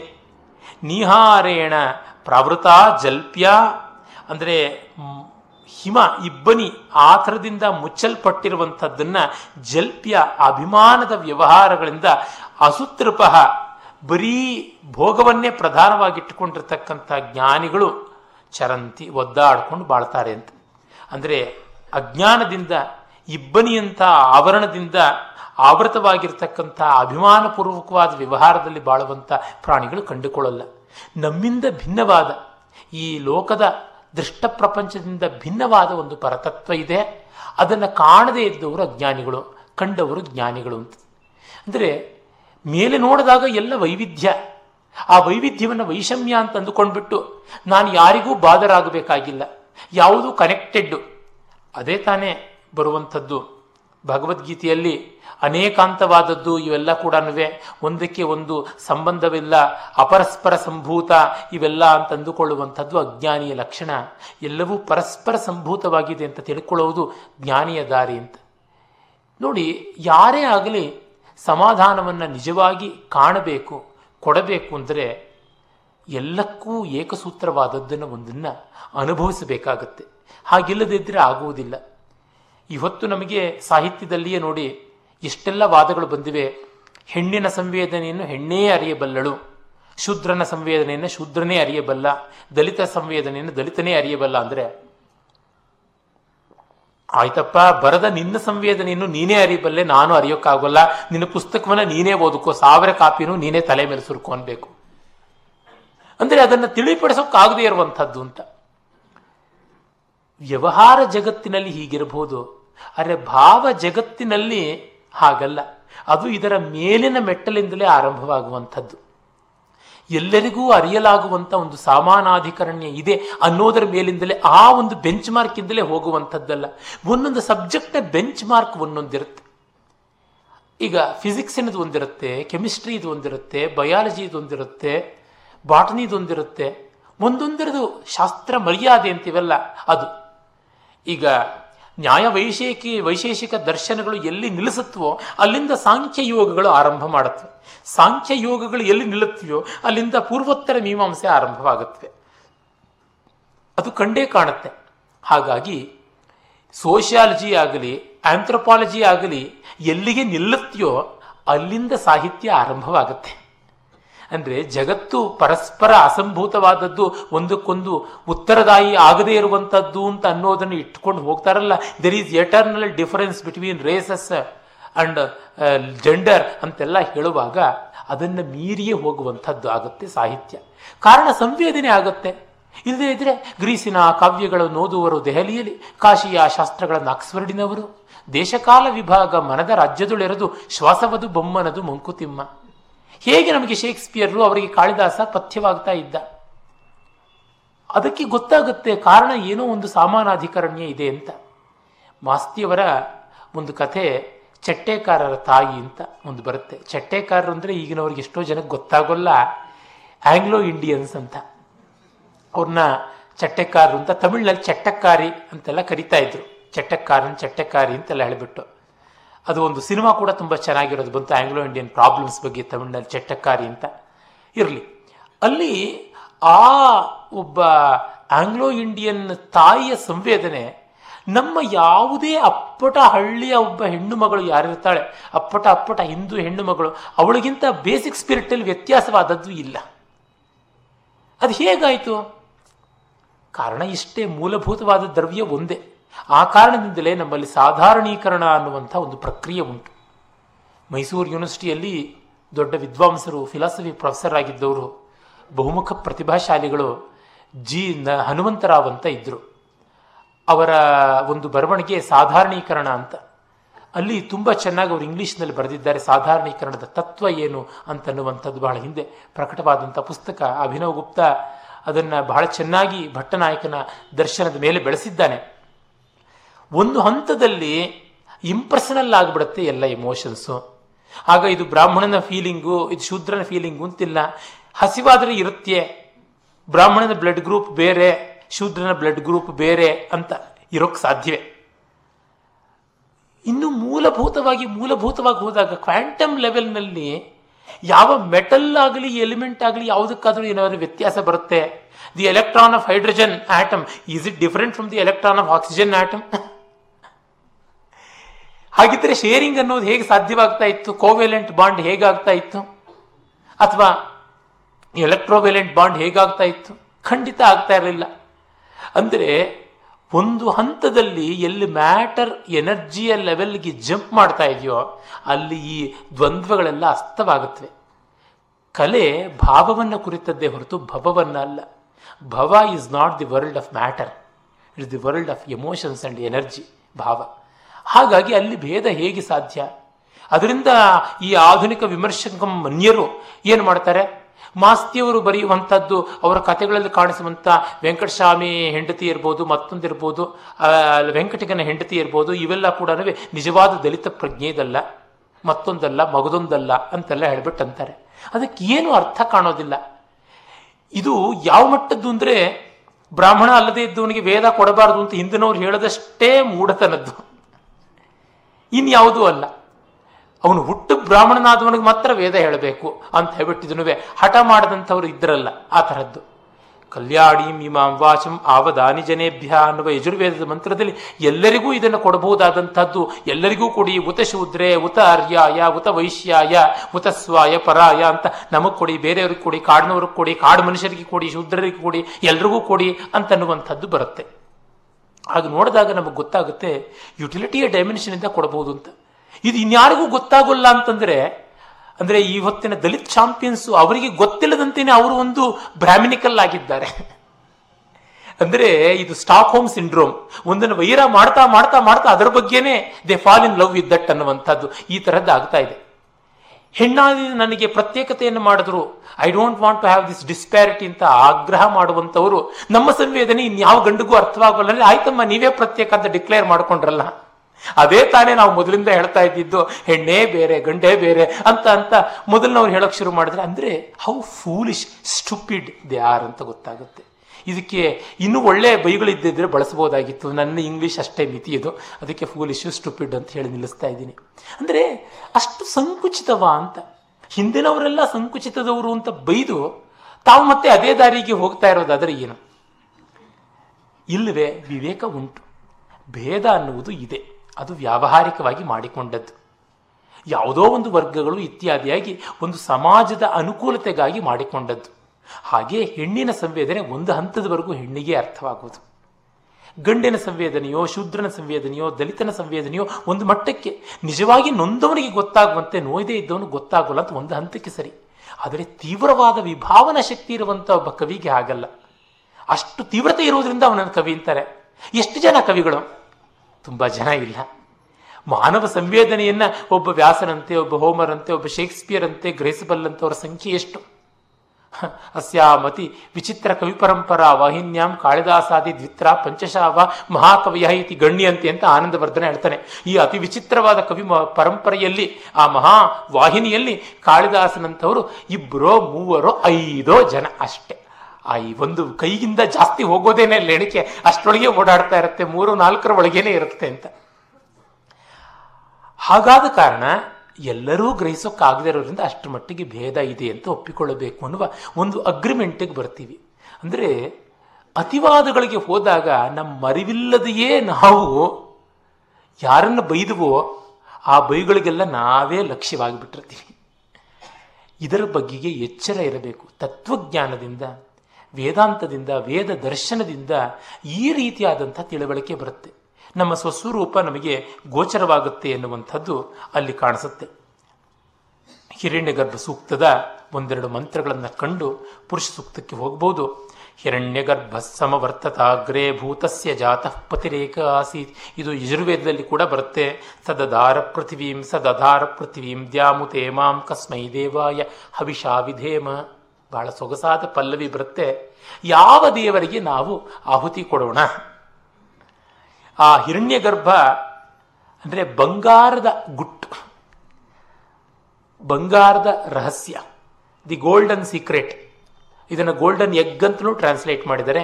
ಗರ್ಭ ಅನ್ನೋದಕ್ಕೆ ರಹಸ್ಯ ಅಂತ ಇಟ್ಕೊಳ್ಳೋದು ಆಧ್ಯಾತ್ಮಿಕವಾದ ಅರ್ಥ. ಲೋಕರೂಢಿ ಅರ್ಥ ಮೊಟ್ಟೆ. ಮೊಟ್ಟೆ ಒಡೆದು ಯಾವ ಮರಿ ಬರುತ್ತೆ ನಮಗೆ ಗೊತ್ತಿಲ್ಲ. ಇದು ಬರೀ ಮೊಟ್ಟೆ ಅಲ್ಲ, ಬಂಗಾರದ ಮೊಟ್ಟೆ. ಆ ಕಾರಣ ಒಡೆಯೋದಕ್ಕೆ ನಾವು ಇಷ್ಟಪಡೋಲ್ಲ. ಹಿರಣ್ಮಯೇನ ಪಾತ್ರೇಣ ಸತ್ಯಸ್ಯಾಪೀತಂ ಮುಖಂ ತತ್ವಂ ಪೂಷನ್ನಪಾವೃಣ ಸತ್ಯಧರ್ಮಾಯ ದೃಷ್ಟಯೇ. ಬಂಗಾರದ ತಟ್ಟೆ ಮುಚ್ಚಿರೋದ್ರಿಂದ ಅದನ್ನು ತೆಗೆಯೋ ಮನಸ್ಸೇ ಬರೋದಿಲ್ಲ ನಮಗೆ. ನೋಡಿ, ನಮ್ಮ ಮನೆಯಲ್ಲಿ ಏನಾದರೂ ಕಸ ಕೊಳೆ ಯಾವುದಾದ್ರೂ ಇತ್ತು ಅಂದರೆ ಅದನ್ನು ಮುಚ್ಚೋದಕ್ಕೆ ಒಂದು ಕರ್ಟನ್ನೋ ಒಂದು ಕ್ಯಾಲೆಂಡ್ರೋ ಯಾವುದೋ ಒಂದು ಹಾಕಿದ ಮೇಲೆ ಅದನ್ನು ತೆಗೆದು ಕ್ಲೀನ್ ಮಾಡೋಣ ಅನ್ನೋ ಮನಸ್ಸೇ ಬರೋದಿಲ್ಲ. ಏನೋ ನಡ್ಕೊಂಡು ಹೋಗ್ತಾ ಇದೆಯಲ್ಲ ಅಂತ ಹೇಳ್ಬಿಟ್ಟಿದ್ನುವೆ. ಮುಂದೆ ಅಲಿವರ್ ಗೋಲ್ಡ್ ಸ್ಮಿತ್ನ ಡೆಸರ್ಟೆಡ್ ವಿಲೇಜಲ್ಲಿ ಬರುತ್ತೆ, broken tea cups are arranged for show ಅಂತೆಲ್ಲ ಹೇಳ್ಬಿಟ್ಟಿದ್ನುವೆ.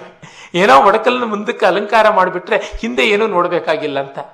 ಅದಕ್ಕೆ ಹೋಟೆಲ್ನವರು ಟೇಬಲ್ನ ಕ್ಲೀನಾಗಿಟ್ಟು ಅಲ್ಲಿ ನಾಲ್ಕು ಗಂಧದ ಕಡ್ಡಿ ಅಂಟಿಸ್ಬಿಟ್ಟಿದ್ರು, ರಾಘವೇಂದ್ರ ಸ್ವಾಮಿಗಳ ಫೋಟೋ ಹಾಕಿಬಿಟ್ರೆ ಎಲ್ಲರಿಗೂ ಸಮಾಧಾನ ಆಗಿಬಿಡುತ್ತೆ. ನೀಟಾಗಿ ಮಾಣಿ ಅಲಂಕಾರವಾಗಿ ಶಿಸ್ತುಗಾರನಂತೆ ಬಂದರೆ ಸಾಕು. ಅಲ್ಲಿ ಅಪ್ಪಣೆ ಇಲ್ಲದೆ ಒಳಗೆ ಪ್ರವೇಶವಿಲ್ಲ ಅನ್ನೋದ್ರೊಳಗೆ ಪೊರಕೆಯಿಂದಲೇ ಹಂಚನ್ನ ಶುದ್ಧ ಮಾಡ್ತಾ ಇದ್ದಾರೋ, ಇನ್ಯಾವುದರಿಂದ ಕುಚ್ಚುಮೊಟ್ಟೆಯಿಂದಲೇ ಮಾಡ್ತಾ ಇದ್ದಾರೋ ನಮಗೇನು ಗೊತ್ತಾಗುತ್ತೆ? ಕಾಣೋದಕ್ಕೆ ದೋಷವಿಲ್ಲ ಅಂತ ಅನುಕೂಲ ಸಿಂಧು ಗಾದೆ ಹೊಂದಿದೆ, ನಡ್ಕೊಂಡು ಹೋಗ್ತಾ ಇದೆ. ಹಾಗಾಗಿ ಆ ಗೋಲ್ಡನ್ ಸೀಕ್ರೆಟ್ ಹಿರಣ್ಯಗರ್ಭ ಸಮವರ್ತತಾಗ್ರೆ, ಅದು ಮೊದಲಿತ್ತು. ಅದನ್ನು ಒಡೆಯೋರು ಯಾರು? ಮತ್ತು ಬಂಗಾರವನ್ನು ಸುಲಭವಾಗಿ ಒಡೆಯೋದಿಕ್ಕಾಗಲ್ಲ, ದುರ್ಭೇದ್ಯ. ಭೂತಸ್ಯ ಜಾತಃ ಪತಿರೇಕ ಆಸೀತ್, ಎಲ್ಲ ಚರಾಚರ ಜೀವರಾಶಿಗಳನ್ನು ನಿರ್ಮಾಣ ಮಾಡಿದ, ತಾನೇ ಆವಿರ್ಭಾವ ಹೊಂದಿದ, ಸಕಲ ಜಗತ್ತಿಗೂ ಪತಿಯಾಗಿದ್ದ ಅಂತ. ತನ್ನ ಸೃಷ್ಟಿಗೆ ತಾನೇ ಒಡೆಯ. ಇದು ಎಂಥ ತಮಾಷೆ ಅಂದರೆ, ಮಕ್ಕಳು ಮನೆ ಆಟ ಆಡುವಾಗ, ಬುಂಟುಂಟಿಯಾಗಿ ಆಡುವಾಗ ತಾವೇ ಅಪ್ಪ ತಾವೇ ಅಮ್ಮ ಆಗಿ ಆ ಗೊಂಬೆಗಳನ್ನು ನೋಡಿಕೊಳ್ಳೋದುಂಟು. ಒಬ್ಬನೇ ಇಸ್ಪೀಟ್ ಆಟ ಆಡುವಾಗ, ಟಿ ವಿ ಜಿಯವರ ಕಗ್ಗದಲ್ಲಿ ಅದೇ ಉದಾಹರಣೆ ಬರುತ್ತೆ, ಅವನ ಎಲೆನೋ ಇವನ ಎಲೆನೋ ಅವನೇ ನೋಡಿಸ್ಕೊಂಡು ಬರ್ತಾನೆ. ಒಬ್ಬನೇ ಚೌಕಾಬಾರ ಆಡುವಾಗಲೂ ಅಷ್ಟೇ, ಯಾವ ಕಾಯಿ ಹೊಡೆದ್ರು ಯಾರಿಗೆ ನಷ್ಟ ಯಾರಿಗೆ ಲಾಭ, ಆತನೇ ಮಾಡ್ಕೊಳ್ಬೇಕಾಗುತ್ತೆ. ಈ ನಮ್ಮ ಅಭಿಜಾತ ನೃತ್ಯದಲ್ಲಿ, ಭರತನಾಟ್ಯಾದಿಗಳಲ್ಲಿ ಒಬ್ಬನೇ ವ್ಯಕ್ತಿ ರಾವಣಾದಿ ಸಕಲವನ್ನು ಮಾಡುವಂತೆ ಬಾಣಿಕಾ ಅಂತ ಕರೀತಾರೆ ಅದನ್ನು. ಆ ರೀತಿಯಾಗಿ ಎಲ್ಲವನ್ನು ಮಾಡಿಕೊಂಡು ಅಷ್ಟು ಅದ್ಭುತವಾಗಿ ಮಾಡಬಹುದು. ಆವಾಗ ಅರಸನ ಅಂಕೆ ಇಲ್ಲ, ದೈವದ ಕಾಟ ಇಲ್ಲ ಅಂತ. ಒಮ್ಮೆ ಆಲ್ಫರ್ಡ್ ಹಿಚ್ಕಾಕ್ಗೆ ಈ ನಟರುಗಳ ಕಾಲ್ ಶೀಟ್ಸಿಂದ ತುಂಬ ಬೇಜಾರಾಗ್ಬಿಡ್ತಂತೆ. ಒದ್ದಾಡ್ತಾ ಇದ್ದಾಗ ಯಾರೋ ವಾಲ್ಟ್ ಡಿಸ್ನೆ ಬಗ್ಗೆ ಹೇಳಿದ್ರಂತೆ, ಅವನಿಗೇನು ಪುಣ್ಯಾತ್ಮ ತನ್ನ ನಟರುಗಳ ಬಗ್ಗೆ ಕೋಪ ಬಂದರೆ ಹರಿದು ಬಿಸಾಕ್ಬಿಡ್ತಾನೆ ಅಂತ. ಅವನು ಕಾರ್ಟೂನ್ ಫಿಲ್ಮ್ಸೇ ಮಾಡ್ತಾ ಇದ್ದರಿಂದ ಸೆಲ್ಯುಲಾಯ್ಡ್ ಫ್ರೇಮ್ಸ್ ಮೇಲೆ ಮಾಡ್ತಾ ಇದ್ದಿದ್ದು ಪೇಂಟಿಂಗು. ಅವನಿಗೆ ಡೊನಾಲ್ಡ್ ಡಕ್ ಮೇಲೋ ಮಿಕ್ಕಿ ಮೌಸ್ ಮೇಲೋ ಕೋಪ ಬಂದರೆ ಪರ್ರ ಅಂತ ಹರಿದು ಬಿಟ್ಟರೆ ಆಯಿತು. ಕಾಲ್ ಶೀಟ್ಸ್ ಕೊಡೋದಿಲ್ಲ ಅಂತ ಇಲ್ಲವೇ ಇಲ್ಲವಲ್ಲ ಆ ಅನುಕೂಲತೆ ಅಂತ. ಹಾಗಾಗಿ ತಾವೇ ಮಾಡುವಾಗ ಎಷ್ಟೊತ್ತು ಬೇಕಾದ್ರೆ, ಈಗ ರಾವಣನು ನಾನೇ ಅಂದರೆ ಎಷ್ಟೊತ್ತು ಮೂಡ್ ಬಂತು, ಮನೋಧರ್ಮ ಬಂತು, ಇನ್ನೂ 4 ಹೆಜ್ಜೆ ಕುಣಿಬಹುದು, 4 ಆವರ್ತ ಹೊಸ ಕಲ್ಪನೆ ಮಾಡ್ಬೋದು, ಇನ್ನೇನು ಬೇಕಾದ್ರೂ ಮಾತಾಡ್ಬೋದು. ಇಲ್ಲ ನನ್ನ ಕೊನೆ ಕ್ಲೂ ತಗೊಂಡು ಅವನು ಮಾತಾಡೋವನಾದ್ರೆ ನಾನು ಎಲ್ಲಿಗೋ ಮಾತಾಡಿಸ್ಬಿಟ್ರೆ ಅವನಿಗೆ ಗೊತ್ತಾಗದೆ ಬೆಬ್ಬೆಬ್ಬೆ ಅಂತ ಅನ್ಬೇಕು. ಹೀಗೆ ಈ ಥರ ಸಮಸ್ಯೆ ಉಂಟು. ಹಾಗಾಗಿ ಬ್ರಹ್ಮವೇ ಎಲ್ಲವೂ ಆಗಿರೋ ಕಾರಣ ಚಿಂತೆ ಇಲ್ಲ, ತನ್ನ ಸೃಷ್ಟಿಗೆ ತಾನೇ ಒಡೆಯ. ಅದರೊಳಗೆ ಮತ್ತೂ ಒಂದು ಅರ್ಥ ಇದೆ. ಎಷ್ಟೋ ಬಾರಿ we become slaves to our own creation, ಅದರಿಂದಲೇ ಸಂಕಟ ಬರುವುದು. ನಿನ್ನೆ ತಾನೇ ಆ ಬಗ್ಗೆ ಮಾತು ಆಡಿದ್ವಲ್ಲ. ನಮ್ಮ ಸೃಷ್ಟಿಗೆ ನಾವೇ ಸೇವಕರಾಗುವ ಕಾರಣ ಅದಕ್ಕೆ ಪರಿಚರ್ಯೆ ಮಾಡ್ತಾ ಇರುವುದಾಗ್ಬಿಡುತ್ತೆ. ಒಳ್ಳೆ ಕಾರನ್ನು ತಗೊಳ್ತಾರೆ. ನಮ್ಮ ಬೆಂಗಳೂರಿನಂಥ ಟ್ರಾಫಿಕ್ ಜಾಮೇ ಆರ್ಡರ್ ಆಗಿರುವಂಥ ನಗರದಲ್ಲಿ ಓಡಾಡುವಾಗ ಎಲ್ಲಿಯೋ ಒಂದು ಕಡೆಯಿಂದ ಒಂದು ಸ್ಕ್ರ್ಯಾಚ್ ಆಯಿತು, ಇವ್ರಿಗೆ ಎದೆಯಲ್ಲಿ ಶೂಲ ನೆಟ್ಟಂತೆ ಆಯಿತು, ಹೊರಗೆ ಬಂದು BP ಏರಿಸ್ಕೊಂಡು ಬೈದು ಹೋಗ್ತಾರೆ. ತಮ್ಮ ಅನುಕೂಲತೆಗಿರುವ ಕಾರು BP ಜಾಸ್ತಿ ಮಾಡೋದಕ್ಕಾಯಿತು, ರಸ್ತೆಯಲ್ಲಿ ದೊಡ್ಡ ಸೀನ್ ಕ್ರಿಯೇಟ್ ಮಾಡಿಕೊಳ್ಳೋದಕ್ಕೆ ಆಯಿತು, ಅದಕ್ಕಾಗಿ ಇನ್ನಷ್ಟು ಟ್ರಾಫಿಕ್ ಜಾಮು ಆಯಿತು. ಇವ್ರು ನಿಲ್ಲಿಸಿ ಜಗಳ ಆಡೋದಕ್ಕೆ ಆರಂಭ ಮಾಡಿದ್ರು, ಅವನು ಸುಮ್ಮನೆ ಬಿಡ್ತಾನೆ, ಸೇರಿಗೆ ಸವ್ವಾ ಸೇರು ಅಂತ ಇನ್ನೊಂದು 4 ಮಂತ್ರಾಕ್ಷತೆ ಹೆಚ್ಚಿ ಹಾಕಿ ಹೋಗ್ತಾನೆ. ಅಂದರೆ ನಮ್ಮ ಸೃಷ್ಟಿಗೆ ನಾವು ದಾಸರಾಗುವಂಥ ರೀತಿ ಯಾವ ತರಹ ಬೆಳೀತಾ ಇದೆ ಅಂತ ಅನ್ನೋದನ್ನಷ್ಟೇ. ಅಂದರೆ ಅನುಕೂಲತೆಯೆಲ್ಲ ಕೂಡುದು ಅನ್ನೋ ಸಿನಿಸಿಸಮ್ಮೆ ಅಲ್ಲ, ನಮ್ಮ ಸೃಷ್ಟಿಗೆ ನಾವು ಸ್ವಾಮಿ ಆಗಬೇಕಾಗತ್ತೆ. ಹೌದು, ಇದು ಎಡವಟ್ಟಾಗುವುದಕ್ಕೆ ಇರೋದು ಅಂತಂದ್ಕೊಂಡು ನಾವು ಅವನಿಗೂ ಸ್ಕ್ರ್ಯಾಚ್ ಆಗಿದೆ ಅಂತಂದ್ಕೊಂಡು ಹೋಗ್ತಾ ಇರಬೇಕು. ನಮ್ಮನ್ನು ಗುದ್ದಿದ ವಾಹನಕ್ಕೆ ಅದು ಕೂಡ ಗುದ್ದಿಸ್ಕೊಂಡು ಏಟು ಪೋಟು ಮಾಡಿಸ್ಕೊಂಡಿದೆಯಲ್ವ, ಅಷ್ಟೇ, ಅಷ್ಟೊಂದು ದುಸ್ತೃಪ್ತಿಯನ್ನು ಇಟ್ಟುಕೊಂಡು ಹೋಗಬೇಕಾಗತ್ತೆ. ಅವನು ಭೂಮಿ ಆಕಾಶಗಳನ್ನೆಲ್ಲವನ್ನ ಧರಿಸಿದ್ದಾನೆ. ಅಂತಹ ಪ್ರಜಾಪತಿಯನ್ನು ಉದ್ದೇಶಿಸಿ ಕಸ್ಮೈ ದೇವಾಯ ಅಂತಂದರೆ ಕವಾಚಕೇನ ಕಶಬ್ದ ವಾಚಕೇನ ವಾಚಕಾಯ ಪರಮಾತ್ಮನೇ ಆಹುತಿಂ ದಾಸ್ಯಾಮ ತಂ ಯಜೇಮ ಅಂತ. ಅಂದರೆ ಪರಮಾತ್ಮ ಕವಾಚಕ, ಕಕಾರ ವಾಚಕ ಅಂತ, ಪ್ರಶ್ನೆಯೇ ಅವನ ಹೆಸರು ಅಂತ ಬೈಬಲ್ನಲ್ಲಿ ಬರುತ್ತೆ. ಮೋಸೆಸ್ ಆ ಎಕ್ಸೋಡಸ್ ಅನ್ನುವ 2ನೇ ಕಾಂಡ ಇದೆಯಲ್ಲ, ವಿಮೋಚನ ಕಾಂಡ ಅಂತ ಕರಿತೀವಿ, ಅಲ್ಲಿ ಸಿನಾಯಿ ಪರ್ವತದ ಮೇಲೆ ಅನ್ಕನ್ಸ್ಯೂಮ್ಡ್ ಬುಷ್ ಬಟ್ ಬರ್ನಿಂಗ್, ಉರಿಯುವ ಒಂದು ಪೊದೆ, ಆದರೆ ಆ ಪೊದೆ ಬೂದಿಯಾಗಿಲ್ಲ, ಬೂದಿಯಾಗದೆ ಅಖಂಡವಾಗಿ ಉರಿತಾ ಇರುವಂಥ ಪೊದೆ. ಅದು ಏನು? ನನಗರ್ಥವಾಗಿದ್ದನ್ನು ಹೇಳ್ತೀನಿ, ಅದು ಬೈಬಲ್ ಓದೋರಿಗೆ ಅರ್ಥವಾಗುತ್ತೋ ಇಲ್ವೋ ಅಲ್ಲಿವರೆಗೆ ಗೊತ್ತಿಲ್ಲ. ವೇದ ಓದಿದ ದೃಷ್ಟಿಯಿಂದ ಹೇಳ್ತೀನಿ, ಆರ್ದ್ರಂ ಜ್ಯೋತಿರ್ಜ್ವಲತಿ ಜ್ಯೋತಿರಹಮಸ್ಮಿ, ಒದ್ದೆಯಾದ ಬೆಳಕು ಅದು, ಅಂದರೆ ಕೂಲ್ ಲೈಟ್, ಕೂಲ್ ಟೆಂಪರೇಚರ್. ಅದು ಉರಿ, ಆದರೆ ಯಾವುದನ್ನು ಕನ್ಸ್ಯೂಮ್ ಮಾಡ್ತಾ ಇಲ್ಲ ಅಂತ.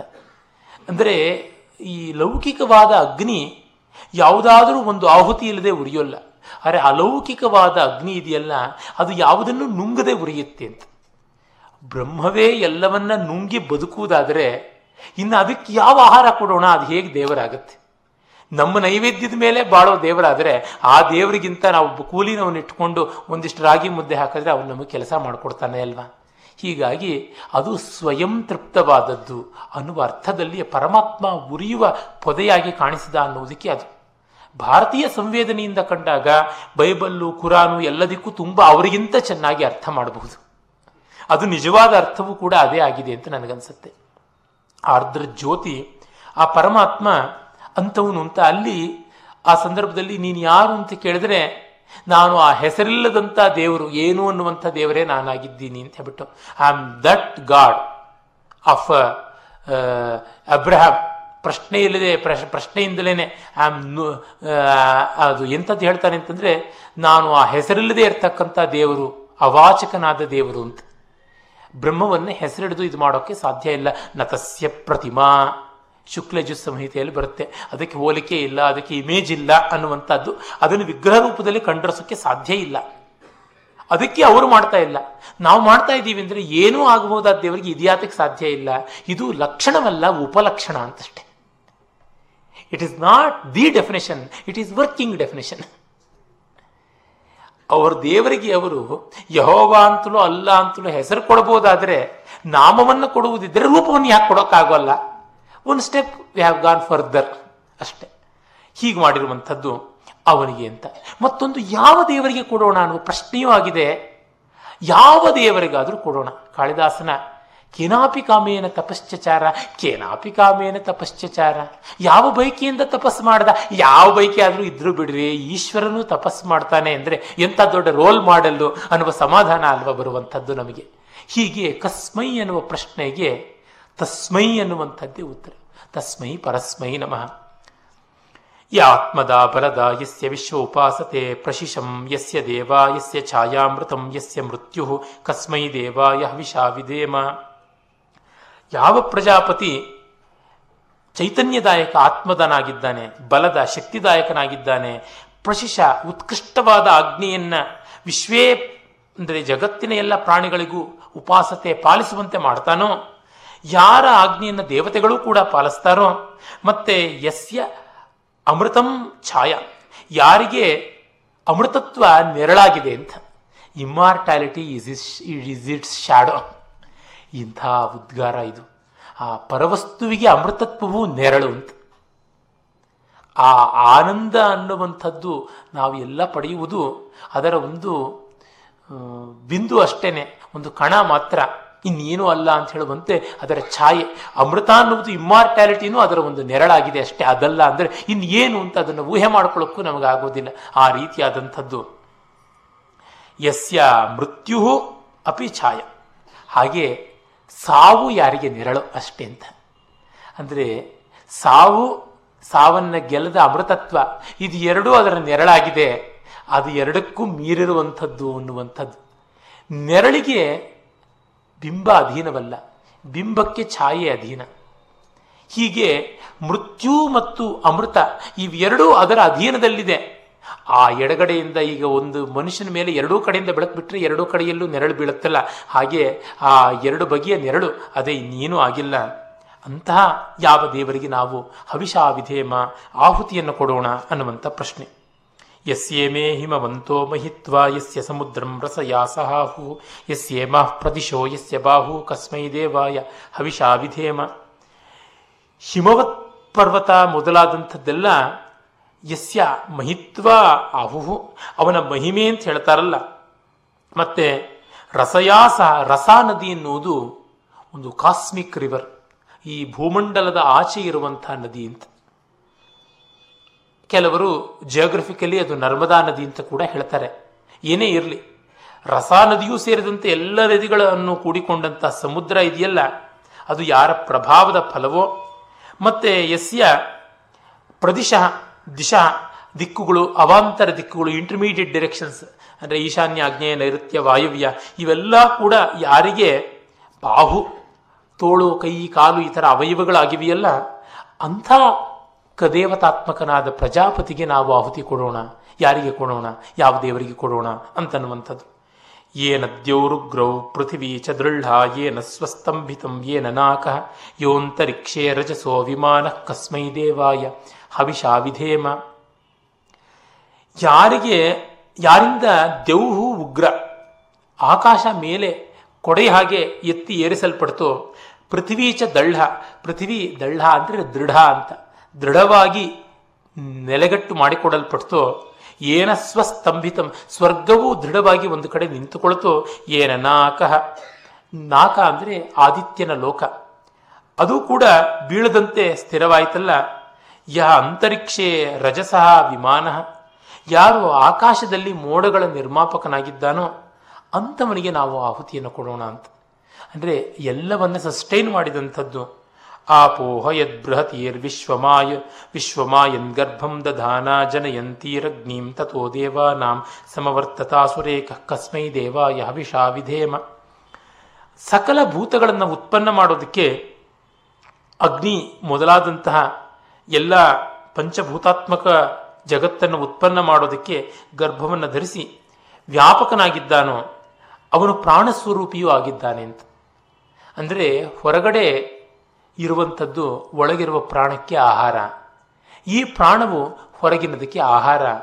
ಹೀಗಾಗಿ ಪ್ರಾಣಕ್ಕೆ ಸೋಮ ಆಹಾರ, ಹೊರಗಿರುವುದು ಸೋಮ, ಪ್ರಾಣವನ್ನು ಅಗ್ನಿ ಅಂತ, ಅಗ್ನಿ ಸೋಮಾತ್ಮಕವಾದ ವ್ಯೂಹ. ಇದು ಕಡೆಗೆ ಜಗತ್ತಿನ ಸೋಮಕ್ಕೆ ಆಹಾರವಾಗಿ ಹೋಗ್ತಾ ಇರುತ್ತೆ. ಈ ಸೈಕಲ್ನ ಕ್ರಿಯೇಟ್ ಮಾಡುವಂಥ ಪರಮಾತ್ಮನಿಗೆ ನಾವು ಆಹುತಿಯನ್ನು ಕೊಡೋಣ ಅಂತ. ಯಶ್ಚಿದಾಪೋ ಮಹಿನಾ ಪರ್ಯಪಶ್ಯದಕ್ಷಂ ದಧಾನ ಜನಯಂತೀರ್ಯಜ್ಞಂ ಯೋ ದೇವೇಶ್ವದಿ ದೇವ ಏಕ ಆಸೀತ್ ಕಸ್ಮೈ ದೇವಾಯ ಹವಿಷಾ ವಿಧೇಮ. ಯಾರು ಈ ಯಜ್ಞಂ ಜನಯಂತಿ ಅಂದರೆ ಯಜ್ಞವನ್ನು ಜಗತ್ತಿನ ಧರ್ಮ ಅಂತ ವ್ಯಾಖ್ಯಾನಕಾರರು ಹೇಳ್ತಾರೆ. ಯಜ್ಞವನ್ನು the global ethic, the order of the world ಅಂತ. ಹೇಗೇಗೋ ಇದ್ದರೆ ಪ್ರಪಂಚ ಅದು ಅಯಜ್ಞ, ವ್ಯವಸ್ಥಿತವಾಗಿದ್ದರೆ ಅದು ಯಜ್ಞ. ಅದನ್ನು ದಕ್ಷ ಕೇಪಬಲ್ ಆಗಿ ಸೃಷ್ಟಿ ಮಾಡುವಂಥ ಪ್ರಜಾಪತಿ ಧರಿಸಿದ್ದಾನಲ್ಲ. ಮತ್ತು ಯಶ್ಚಿತ್ ಯಾವ ಒಂದು ಜ್ಞಾನ ಧೀಶಕ್ತಿಯಿಂದ ಮಹಿನಾ ಪರ್ಯಪಶ್ಯತ್ ಮಹಾತ್ಮ್ಯದಿಂದ ಎಲ್ಲವನ್ನ ಸರಿಯಾಗಿ ನೋಡ್ತೋ ಅಂತಹ ದೇವ ಅದ್ವಿತೀಯ ಏಕ ಅಂಥವನನ್ನು ನಾವು ಯಾವ ರೀತಿಯಾಗಿ ಯಾವ ದೇವನನ್ನು ಆರಾಧನೆ ಮಾಡೋಣ. ಪ್ರಜಾಪತೆ ನತ್ವದೇತಾನ್ಯನ್ಯೋ ವಿಶ್ವಜಾತಾನಿ ಪರಿತಾ ಬಭೂವ ಯತ್ಕಾಮಾಸ್ತೆ ಜುಹಮಸ್ತನ್ನೋ ಅಸ್ತು ವಯಂ ಸ್ಯಾಮಪತಯೋ ರಯೀಣಾಂ. ಈ ಪ್ರಜಾಪತಿ ವಿಶ್ವಜಾತಾನಿ, ಸೃಷ್ಟಿಯ ಎಲ್ಲ ತತ್ವಗಳು ಯಾವುದಿದೆಯೋ ಅದೆಲ್ಲವನ್ನೂ ಮಾಡ್ತಾನೆ. ಅವನಲ್ಲದೆ ತ್ವದನ್ಯ, ನೀನಲ್ಲದೆ ಯಾರಿಗೂ ಆಗೋದಿಲ್ಲ. ನ ಪರಿಬಭೂವ, ಯಾರಿಗೂ ಆಗೋಲ್ಲ. ಯತ್ಕಾಮ, ಯಾವುದನ್ನು ಅಪೇಕ್ಷಿಸಿ ತೇ ಜುಹುಮ, ನಿನಗೆ ಆಹುತಿ ಕೊಡ್ತೀವೋ ಅದೆಲ್ಲವೂ ಕೂಡ ತದಸ್ತುನಃ, ನಮಗಿರಲಿ. ನಾವು ಏನನ್ನು ಬಯಸಿ ಮಾಡ್ತೀವೋ ಅದೆಲ್ಲ ನಮಗಿರಲಿ, ಅದು ನಾವು ಹೇಳಿಕೊಳ್ಳೂ ಬೇಕಾಗಿಲ್ಲ. ತಮಿಳಿನಲ್ಲಿ ನಾನು ಕೇಳಿದ್ದೀನಿ, ದೇವರು ಪ್ರತ್ಯಕ್ಷ ಆದರೆ ಏನೇನು ಕೇಳಿಕೊಳ್ಬೇಕು ಅಂತ ಒಂದು ದೊಡ್ಡ ಲಿಸ್ಟಿನ ಸ್ತೋತ್ರ. ಅಂಥದ್ದು ಯಾತಕ್ಕೆ ಬೇಕು? ನಮಗೇನಿದೆಯೋ ಅದನ್ನು ಕೊಡಪ್ಪ, ನಮಗೇನು ಸರಿಯಾಗುತ್ತೋ ಅದನ್ನು ಕೊಡು ಅಂತ. ಯಾಕೆಂದರೆ ನಾವು ಪೂರ್ಣಕಾಮರಲ್ಲವಾದ ಕಾರಣ ನಮ್ಮ ವರವೇ ನಮಗೆ ಶಾಪವಾಗಬಹುದು. ಆ ಕಾರಣವಾಗಿ ನಾವು ಬಿಡಬಾರ್ದು ಅಂತ, ಯಾವುದಕ್ಕೂ ಸೋಲಬಾರದು, ಮನಸ್ಸನ್ನು ಸಡಿಲ ಬಿಡಬಾರದು. ಒಂದು ಕಥೆಯೇ ಉಂಟಲ್ಲ, ಯಾರೋ ಒಬ್ಬ ಜ್ಞಾನಿ ತಮ್ಮ ಮನೆಗೆ ಬಂದರೆ ನಿಮಗೇನು ಬೇಕು ಅಂತ ಕೇಳಿದ್ರೆ ನಾವು ನೆನೆಸ್ಕೊಂಡದ್ದಾಗಬೇಕು ಅಂತ, 3 ಸರ್ತಿ ನೆನೆಯಿರಿ ಆಗ ಸರಿಯಾಗುತ್ತೆ ಅಂತ. ತತ್ಕ್ಷಣವೇ ಇವರು ಅಂದುಕೊಂಡ್ರಂತೆ ಮನೆಯೆಲ್ಲ ಬಂಗಾರವಾಗಬೇಕು ಅಂತ. ಮನೆಯೆಲ್ಲ ಬಂಗಾರವಾಯಿತು. ಆಮೇಲಿಂದ ಯೋಚನೆ ಮಾಡಿದ್ರು, ಅಕ್ಕಪಕ್ಕದ ಮನೆಯವರಿಗೆಲ್ಲರಿಗೂ ಕಾಣಿಸ್ಬಿಟ್ಟು ಬಾಗಿಲನ್ನ, ಕಿಟಕಿನ, ಹೆಂಚುಗಳನ್ನ ಕಿತ್ಕೊಂಡು ಹೋಗ್ಬಿಟ್ರೆ ಗತಿ ಏನು ಅಂತ. ಆಮೇಲಿಂದ ಇದು ಯಾರಿಗೂ ಕಾಣಬಾರ್ದು ಅಂತ ಕೇಳ್ಕೊಂಡ್ಬಿಟ್ರಂತೆ. ಇವ್ರಿಗೆ ಮಾತ್ರ ಕಾಣ್ತಾ ಇರಬೇಕು ಅಂತ ಸ್ವಲ್ಪ ಕಾಲ ಸಂತೋಷ ಪಡ್ತಾ ಇದ್ರು. ಆಮೇಲಿಂದ ಹೊಟ್ಟೆ ಪಾಡಿಗೆ ಬೇಕಲ್ಲ, ಬಂಗಾರ ಆಯಿತು, ಇದನ್ನ ತಗೊಂಡೋಗಿ ಮಾರೋಣ ಅಂತಂದ್ರೆ ಬೇರೆ ಯಾರಿಗೂ ಅದು ಕಾಣೋದಿಲ್ಲ, ಏನೋ ಪ್ರಯೋಜನವಿಲ್ಲ, ಆಗ ಮತ್ತೆ ಮೊದಲದಂಗೆ ಆಗಲಿ ಅಂತ ಕೇಳ್ಕೊಂಡ್ರಂತೆ, ಏನೋ ಪ್ರಯೋಜನವಿಲ್ಲ ಅಂತ. ಹೀಗಾಗಿ 3ವರೆಗೂ ಏನೋ ಬೆಲೆಗೆ ಬರುವಂತೆ ಆಗಲಿಲ್ಲ. ಈ ದೃಷ್ಟಿಯಿಂದ ನೋಡಿದಾಗ ನಮಗೆ ಗೊತ್ತಾಗುತ್ತೆ ನಮ್ಮ ವರಗಳೆಲ್ಲ ಎಷ್ಟು ಅಲ್ಪವಾದದ್ದು, ಎಷ್ಟು ಕ್ಷುದ್ರವಾದದ್ದು, ಯಾವುದೇ ರೀತಿಯ ಮಹತ್ವವನ್ನು ಯೋಗ್ಯತೆಯನ್ನು ಒಳಗೊಂಡಿರುವಂಥದ್ದು ಅಲ್ಲ ಅಂತ ಗೊತ್ತಾಗುತ್ತೆ. ಈ ಒಂದು ಹಿನ್ನೆಲೆಯಿಂದ ನಾವೀಗ ಪುರುಷ ಸೂಕ್ತಕ್ಕೆ ಹೋಗ್ಬೋದು. ಪುರುಷ ಸೂಕ್ತ ಪ್ರಾಯಶಃ ಋಗ್ವೇದದ ಮಂತ್ರಗಳ ಪೈಕಿ ಅತ್ಯಂತ ಪ್ರಸಿದ್ಧವಾದಂಥದ್ದು. ಪುರುಷ ಸೂಕ್ತವನ್ನು 16 ಮಂತ್ರಗಳಲ್ಲಿ ಋಗ್ವೇದ ಕಂಡರಿಸಿದೆ. ಯಜುರ್ವೇದದಲ್ಲಿ ಇನ್ನೂ 8-10 ಮಂತ್ರಗಳು ಉತ್ತರ ನಾರಾಯಣ ಅನ್ನುವ ರೂಪದಲ್ಲಿ ಹೆಚ್ಚಾಗಿ ಬರುತ್ತವೆ. ಮತ್ತು ಪೂರ್ವಾರ್ಚಿಕ ಅಂತ ಕರೆಯೋದ್ರೊಳಗಿನ 18 ಮಂತ್ರಗಳಷ್ಟು ಬರುತ್ತವೆ. ಇರಲಿ, ಅವುಗಳೆಲ್ಲವನ್ನೂ ಕೂಡ ನಾವು ಕಾಣಬಹುದು. ಪುರುಷ ಸೂಕ್ತಕ್ಕೆ ಮೈಸೂರು ಮಹಾರಾಜರ ಆ ಒಂದು ಋಗ್ವೇದ ಎಡಿಷನ್ನಲ್ಲಿ ಸುಮಾರು 300 ಪುಟಗಳಷ್ಟು ವಿವರಣೆ ಇದೆ. 16 ಮಂತ್ರಗಳಿಗೆ ಅಷ್ಟು ದೊಡ್ಡ ವಿವರಣೆ ಇದೆ. ಇನ್ನೆಲ್ಲಿಯೂ ಕೂಡ ನಾವು ಕಾಣುವಂಥದ್ದೇನೇ ಅಲ್ಲ. ಆ ಬಗ್ಗೆ ಆದಂಥ ವಿವರಣೆಯನ್ನು ತುಂಬ ಎಕ್ಸಾಸ್ಟಿವ್ ಆಗಿ ಮಾಡಿಕೊಟ್ಟಿದ್ದಾರೆ. ಇರಲಿ, ನಾವೀಗ ಡಿ ವಿ ಜಿಯವರ ಪುರುಷ ಸೂಕ್ತದ ಪದ್ಯಾನುವಾದವನ್ನು ಇಟ್ಟುಕೊಂಡು ನೋಡಿದ್ರೆ ಹೆಚ್ಚು ಸಾರ್ಥಕವಾಗುತ್ತೆ ಅಂತ ಅನಿಸುತ್ತೆ. ಆ ಮುನ್ನ ಪ್ರಾಸ್ತಾವಿಕವಾಗಿ ಒಂದೆರಡು ಮಾತು. ಋಗ್ವೇದದ ಅತ್ಯಂತ ಸಾರವತ್ತಾದ ಮಂತ್ರ ಭಾಗಗಳಲ್ಲಿ ಪುರುಷ ಸೂಕ್ತವು ಒಂದು ಅಂತ ಹೇಳಿದೆ. ಋಗ್ವೇದದಲ್ಲಿ ಸಾಮಾನ್ಯವಾಗಿ ಒಂದು 15-20 ಸೂಕ್ತಗಳ ಒಟ್ಟು 10 ಒಂದು 100 ಮಂತ್ರಗಳನ್ನು ಅತ್ಯಂತ ಮುಖ್ಯವಾದದ್ದು ಅಂತ ಹೇಳಬಹುದು. ಅಲ್ಲಿ ಈ 16 ಮಂತ್ರಗಳು ಪರಮ ಮುಖ್ಯವಾದದ್ದು. ನಮ್ಮ ನಿತ್ಯ ಕರ್ಮಗಳಲ್ಲಿ ಕೂಡ ಪುರುಷ ಸೂಕ್ತವನ್ನು ಬಳಸ್ತೀವಿ. ಎಷ್ಟೋ ಜನಕ್ಕೆ ಇಲ್ಲಿ ಬಂದಿರುವವರಿಗೆ ನಿತ್ಯ ಕರ್ಮದ ಮಂತ್ರಗಳನ್ನು ಏನೋ ಇವರು ಹೇಳ್ತಾನೆ ಇಲ್ಲ, ಇನ್ನೇನೇನೋ ಹೇಳ್ತಾ ಇದ್ದಾರಲ್ಲ ಅಂತ ಅನ್ನಿಸಬಹುದು. ಕಾರಣ ಇಷ್ಟೇ, ಸಾರ್ವತ್ರಿಕವಾದಂಥ ತತ್ವಭಾಗವನ್ನು ಗಮನಿಸಿಕೊಂಡ್ರೆ ಒಳ್ಳೆಯದು. ಉಪನಿಷತ್ತುಗಳಲ್ಲಿ ಮಾತ್ರ ಇದೆ ತತ್ವ ಅಂತ ಭ್ರಮಿಸಿಕೊಳ್ಳೋದು ಬೇಡ. ಉಪನಿಷತ್ತುಗಳಲ್ಲಿ ಇದನ್ನೇ ಹೇಳಿರುವಂಥದ್ದು. ಇವುಗಳು ಒಂದೊಂದಕ್ಕೂ ಉಪನಿಷತ್ತಿನ ವಾಕ್ಯಗಳನ್ನು ಸಂವಾದಿಯಾಗಿ ಬೇಕಾದಂತೆ ಕೊಡಬಹುದು. ಅಷ್ಟೇಕೆ ಈ ಮಂತ್ರಗಳೆಲ್ಲನೂ ಕಾಮಸ್ತದ ಗ್ರೇ ಸಮವರ್ತದ ಆದಿ ಇತ್ಯಾದಿಯಾಗಿರುವಂಥದ್ದೆಲ್ಲನೂ ಉಪನಿಷತ್ತಿನಲ್ಲಿ ಬರುತ್ತೆ, ಆರಣ್ಯಕದಲ್ಲಿ ಬರುತ್ತೆ. ಈ ಮಂತ್ರಗಳೇ ರಿಪೀಟ್ ಆಗ್ತಾ ಇರ್ತವೆ. ಕಾರಣ ದೊಡ್ಡ ತತ್ವವನ್ನು ಇನ್ನೇನು ಹೇಳೋಕ್ಕೆ ಸಾಧ್ಯ? ಎಲ್ಲೂ ಅದನ್ನೇ ಹೇಳಬೇಕು, ಅದು ಬಿಟ್ಟು ಬೇರೆ ಯಾವುದೂ ಇಲ್ಲ.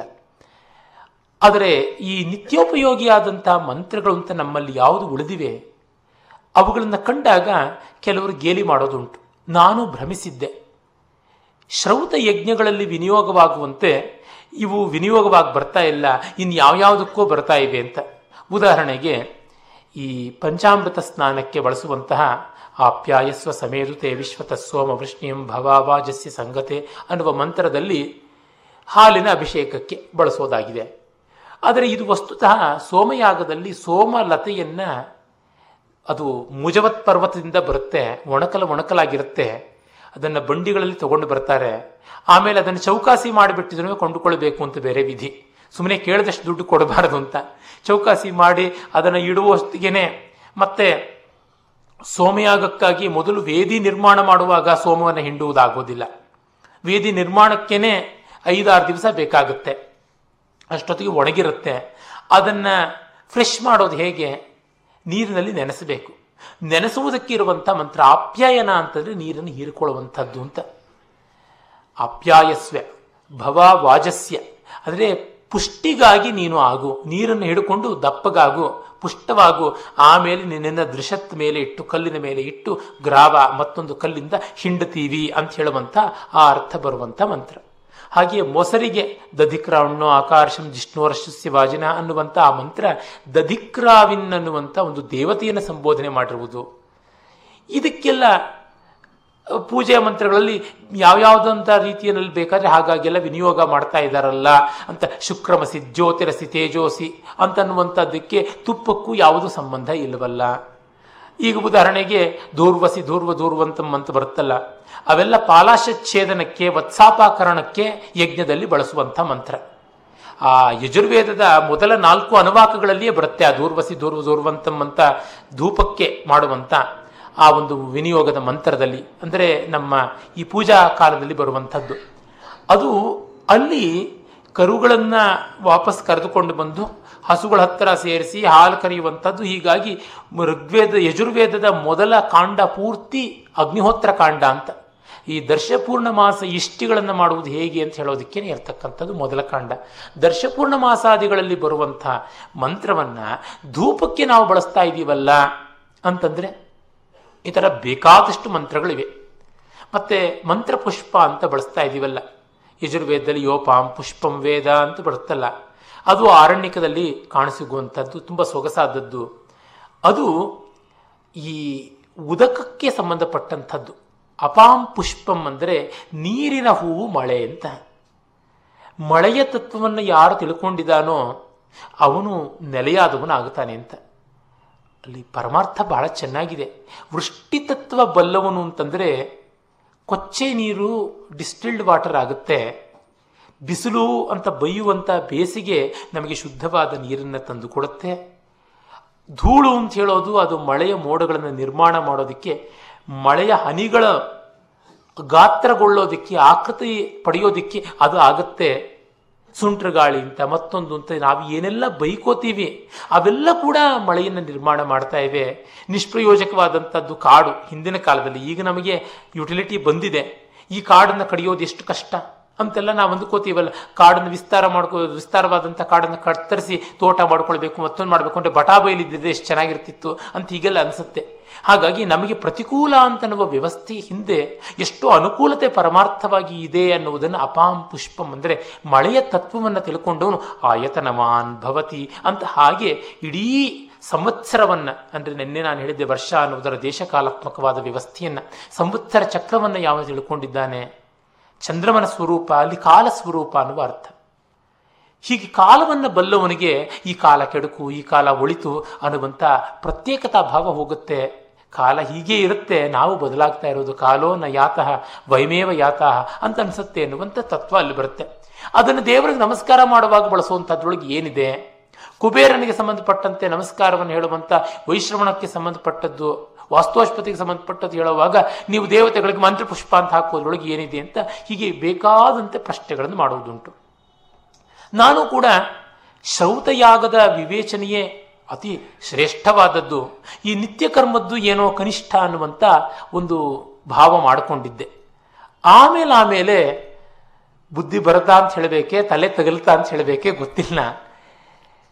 ನಮ್ಮ ಪೂರ್ವಿಕರ ದೊಡ್ಡತನ ಏನಂದರೆ ವೇದ ಮಂತ್ರಗಳಿಗೆ ಇಂಥ ವಿನಿಯೋಗ ಮಾಡಬೇಕು ಅಂತ ಸಂಹಿತೆಯಲ್ಲಿ ಎಲ್ಲಿಯೂ ಹೇಳಿಲ್ಲ. ಬ್ರಾಹ್ಮಣಗಳಲ್ಲಿ ಯಜ್ಞಾರ್ಥಕವಾದ ಶ್ರೌತ ಯಜ್ಞಾತ್ಮಕವಾದಂಥ ವಿನಿಯೋಗ ಇದೆ. ಆಗಮಗಳಲ್ಲಿ ದೇವಾಲಯದ ಯಜ್ಞ ಅಂತೇನಿದೆ, ದೇವಾಲಯಗಳ ವಿನಿಯೋಗ ಇದೆ. ಹಾಗೆ ಗೃಹ್ಯದಲ್ಲಿ, ಗೃಹ್ಯ ಪರಿಶಿಷ್ಟಗಳಲ್ಲಿ ಗೃಹ್ಯ ಕರ್ಮಗಳ ವಿನಿಯೋಗ ಕಂಡುಬರುತ್ತೆ. ಉಪಾಸನಾ ಕಾಂಡದ ಆರಣ್ಯಕಗಳಲ್ಲಿ ಧ್ಯಾನಾದಿಗಳಿಗೆ ಹೇಗೆ ಅಂತ ಇದೇ. ಈ ಪುರುಷ ಸೂಕ್ತವನ್ನು ಅಶ್ವಲಾಯನ ಪರಿಶಿಷ್ಟದಲ್ಲಾಗಲಿ, ಮತ್ತೆರ್ಗ ಅಶ್ವಲಾಯನ ಒಂದು ಗೃಹ್ಯ ಪರಿಶಿಷ್ಟ ಅಂತ ಯಾವ ಗ್ರಂಥ ಇದೆ ಅಲ್ಲಿ ನಮಗೆ ಗೊತ್ತಾಗುತ್ತೆ ಇದನ್ನು ಯಾವ್ಯಾವುದಕ್ಕೆಲ್ಲ ಬಳಸಬಹುದಾದದ್ದು, ಎಷ್ಟೆಲ್ಲ ಪ್ರಯೋಜನ ಇದೆ ಅಂತನ್ನುವುದು ಗೊತ್ತಾಗುತ್ತೆ. ಉದಾಹರಣೆಗೆ ಒಳ್ಳೆಯ ಪುತ್ರನಾದವನು ಹುಟ್ಟಬೇಕು ಅಂತನ್ನೋದಕ್ಕೆ ಅಶ್ವಲಾಯನ ಋಗ್ವಿಧಾನದಲ್ಲಿ ಒಂದು ವಿಸ್ತಾರವಾದ ಕಲ್ಪ ಬರುತ್ತೆ. ಪುರುಷ ಸೂಕ್ತದ ಮೂಲಕ ಸತ್ಸಂತಾನವನ್ನು ಪಡೆಯೋದಕ್ಕೆ ಒಂದು ಹೋಮ ಅಂತ. ವೇದಗಳಲ್ಲಿ ಆ ವಿನಿಯೋಗ ಇಲ್ಲ. ಅಂದರೆ ಆಮೇಲೆ ಬಂದ ಕಲ್ಪಗಳಲ್ಲಿ ಉಂಟು. ಕಲ್ಪ ಅಂದರೆ ಏನು? ಕಲ್ಪಂತೆ ವೇದಾಹ ಏತೈ ರೀತಿ ಕಲ್ಪ ಅಂತ, ವೇದಗಳನ್ನು ಅಪ್ಲೈ ಮಾಡುವಂಥದ್ದು ಅಂತ. ಈಗ ಒಂದು ಸೈನ್ಸ್ನ truth, one truth of science can be applied in so many forms ಅಲ್ವಾ. ಈಗ ಒಂದು ವಸ್ತುವನ್ನು ಗಿರಗಿರನೆ ತಿರುಗಿಸಿದ್ರೆ ಅದು ತನ್ನ ಕೇಂದ್ರದಿಂದ ದೂರ ಹೋಗುವಂಥ ಅಪಕೇಂದ್ರೀಕರಣದ ಒಂದು ಶಕ್ತಿಯನ್ನು ಬೆಳೆಸ್ಕೊಳ್ಳುತ್ತೆ, ಸೆಂಟ್ರಿಫ್ಯೂಗಲ್ ಫೋರ್ಸನ್ನು ಬೆಳೆಸ್ಕೊಳ್ಳುತ್ತೆ ಅಂತ ಫಿಸಿಕ್ಸ್ ಹೇಳುತ್ತೆ. ನೀನು ಕವಣೆಕಲ್ಲಿನಿಂದ ಮಾಡು ಅಂತದು ಹೇಳುತ್ತಾ? ಇಲ್ಲ. ನಾವು ಹಳ್ಳಿಗಳಲ್ಲಿ ನೋಡಿದ್ದೀವಿ, ಪಕ್ಷಿಗಳನ್ನೆಲ್ಲ ಓಡಿಸೋದಕ್ಕೋಸ್ಕರವಾಗಿ ಒಂದು ಉದ್ದವಾದ ಹಗ್ಗಕ್ಕೆ ಮಧ್ಯದಲ್ಲಿ ಒಂದು ಪೌಚ್ ತರಹ ಅಂತ ಒಂದು ಚಪ್ಪಟೆಯಾಗಿರ್ತಕ್ಕಂಥ ಬಟ್ಟೆ ಥರದ್ದನ್ನು, ಚರ್ಮವನ್ನು, ಚಕ್ಕಳವನ್ನು ಕಟ್ತೀವಿ. ಅಥವಾ ಹಗ್ಗವನ್ನೇ ಸುತ್ತಿ ಸುತ್ತಿ ಒಂದು ಪೌಚ್ ತರಹ ಒಂದು ಕಲ್ಲನ್ನು ಇಡುವುದಕ್ಕೆ ಬೇಕಾದ ಎಡೆಯನ್ನು ಮಾಡ್ತೀವಿ. ಆ ಎರಡು ತುದಿಗಳನ್ನು ಸೇರಿಸಿ ಗಿರ್ರಂತ ತಿರುಗಿಸ್ತಾ ಒಂದು ತುದಿ ಹಿಡ್ಕೊಂಡು ಅದಕ್ಕೆ ಗಂಟಿರುತ್ತೆ, ಮತ್ತು ಇನ್ನೊಂದು ತುದಿ ಸ್ವಲ್ಪ ತೆಳ್ಳಗಾಗಿರುತ್ತೆ ಹಾವಿನ ಬಾಲ ಥರ. ಅದನ್ನು ಬಿಟ್ಟಾಗ ಕಲ್ಲು ದೂರ ಹೋಗಿ ನಮಗೆ ಉದ್ದಿಷ್ಟವಾದ ದಿಕ್ಕಿನಲ್ಲಿ ಬೀಳುತ್ತೆ ಅಂತ.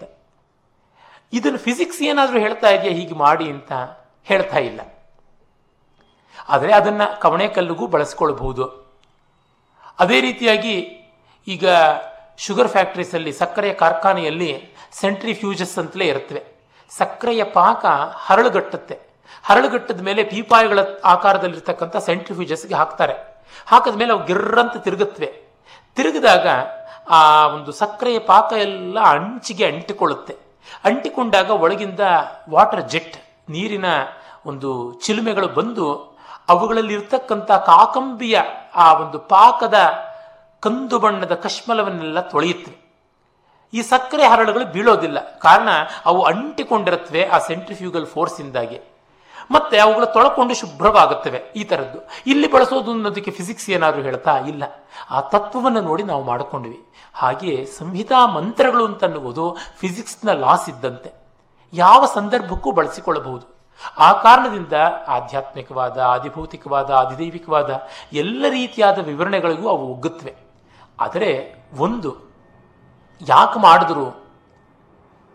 ಆಧ್ಯಾತ್ಮಿಕವಾದಂಥ ಜ್ಞಾನಕ್ಕಾಗಿ ಮಾಡಿದ್ರು. ಅದು ಬಹಳ ಮುಖ್ಯ. ಈಚೆಗೆ ಪತ್ರಿಕೆಗಳಲ್ಲಿ ಪುರುಷ ಸೂಕ್ತದ ಮೂಲಕವಾಗಿ ಎಲೆಕ್ಟ್ರಿಸಿಟಿ ಜನರೇಟ್ ಮಾಡುವಂಥ ಒಂದು ವ್ಯವಸ್ಥೆ ಮಾಡಿದ್ದಾರೆ ಅಂತ ಯಾರೋ ಎಲ್ಲ ಹೇಳಿದ್ದು. ನಾನು ಅದರ ಬಗ್ಗೆಗಿನ ಅವರ ಒಂದು ಥೀಸೀಸ್ನೂ ಕೂಡ ನಾನು ನೋಡಿದೆ. ನನಗೇನೋ ಅದು ಕನ್ವಿನ್ಸ್ ಆಗಲಿಲ್ಲ. ಅವರು ಮಾಡ್ತಾ ಇದ್ದಾರೆ, ನೋಡಿ ಬಂದಿದ್ದೀವಿ ಅಂತ ಕೆಲವರು ಹೇಳಿದ್ರು, ನೋಡಿ ಬಂದದ್ದು ಕನ್ವಿನ್ಸಿಂಗ್ ಆಗಿದೆ ಅಂತ ಕೆಲವರು ಹೇಳಿದ್ರು. ಅವರನ್ನು ನಾನು ಎಷ್ಟು ಮಟ್ಟಿಗೆ ಒಪ್ಪಿಕೊಳ್ಳಬಹುದೋ ಗೊತ್ತಿಲ್ಲ, ನೋಡದೆ ನಾನೇನು ಹೇಳುವಂತೆ ಇಲ್ಲ. ಆದರೆ ಒಂದನ್ನಂತೂ ಹೇಳಬಹುದು, ಆಧ್ಯಾತ್ಮಿಕವಾದ ಭಾವ ಜಾಗರಣೆ ಮಾಡದ ಯಾವ ಅನ್ವಯಕ್ಕೂ ವೇದದ ಸಮ್ಮತಿ ಇಲ್ಲ.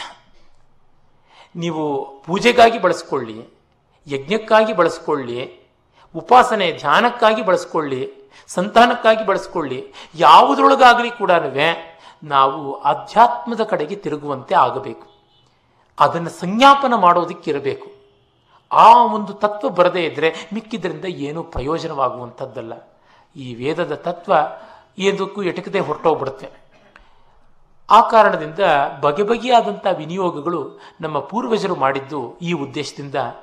ನಿತ್ಯ ಪೂಜೆ ಇತ್ಯಾದಿಗಳು ಯಾವಾಗ ಬಂದುವು? ನಿತ್ಯಾಗ್ನಿಹೋತ್ರ ಇತ್ಯಾದಿಗಳು ಕಡಿಮೆ ಆಗ್ತಾ ಬಂದಾಗ.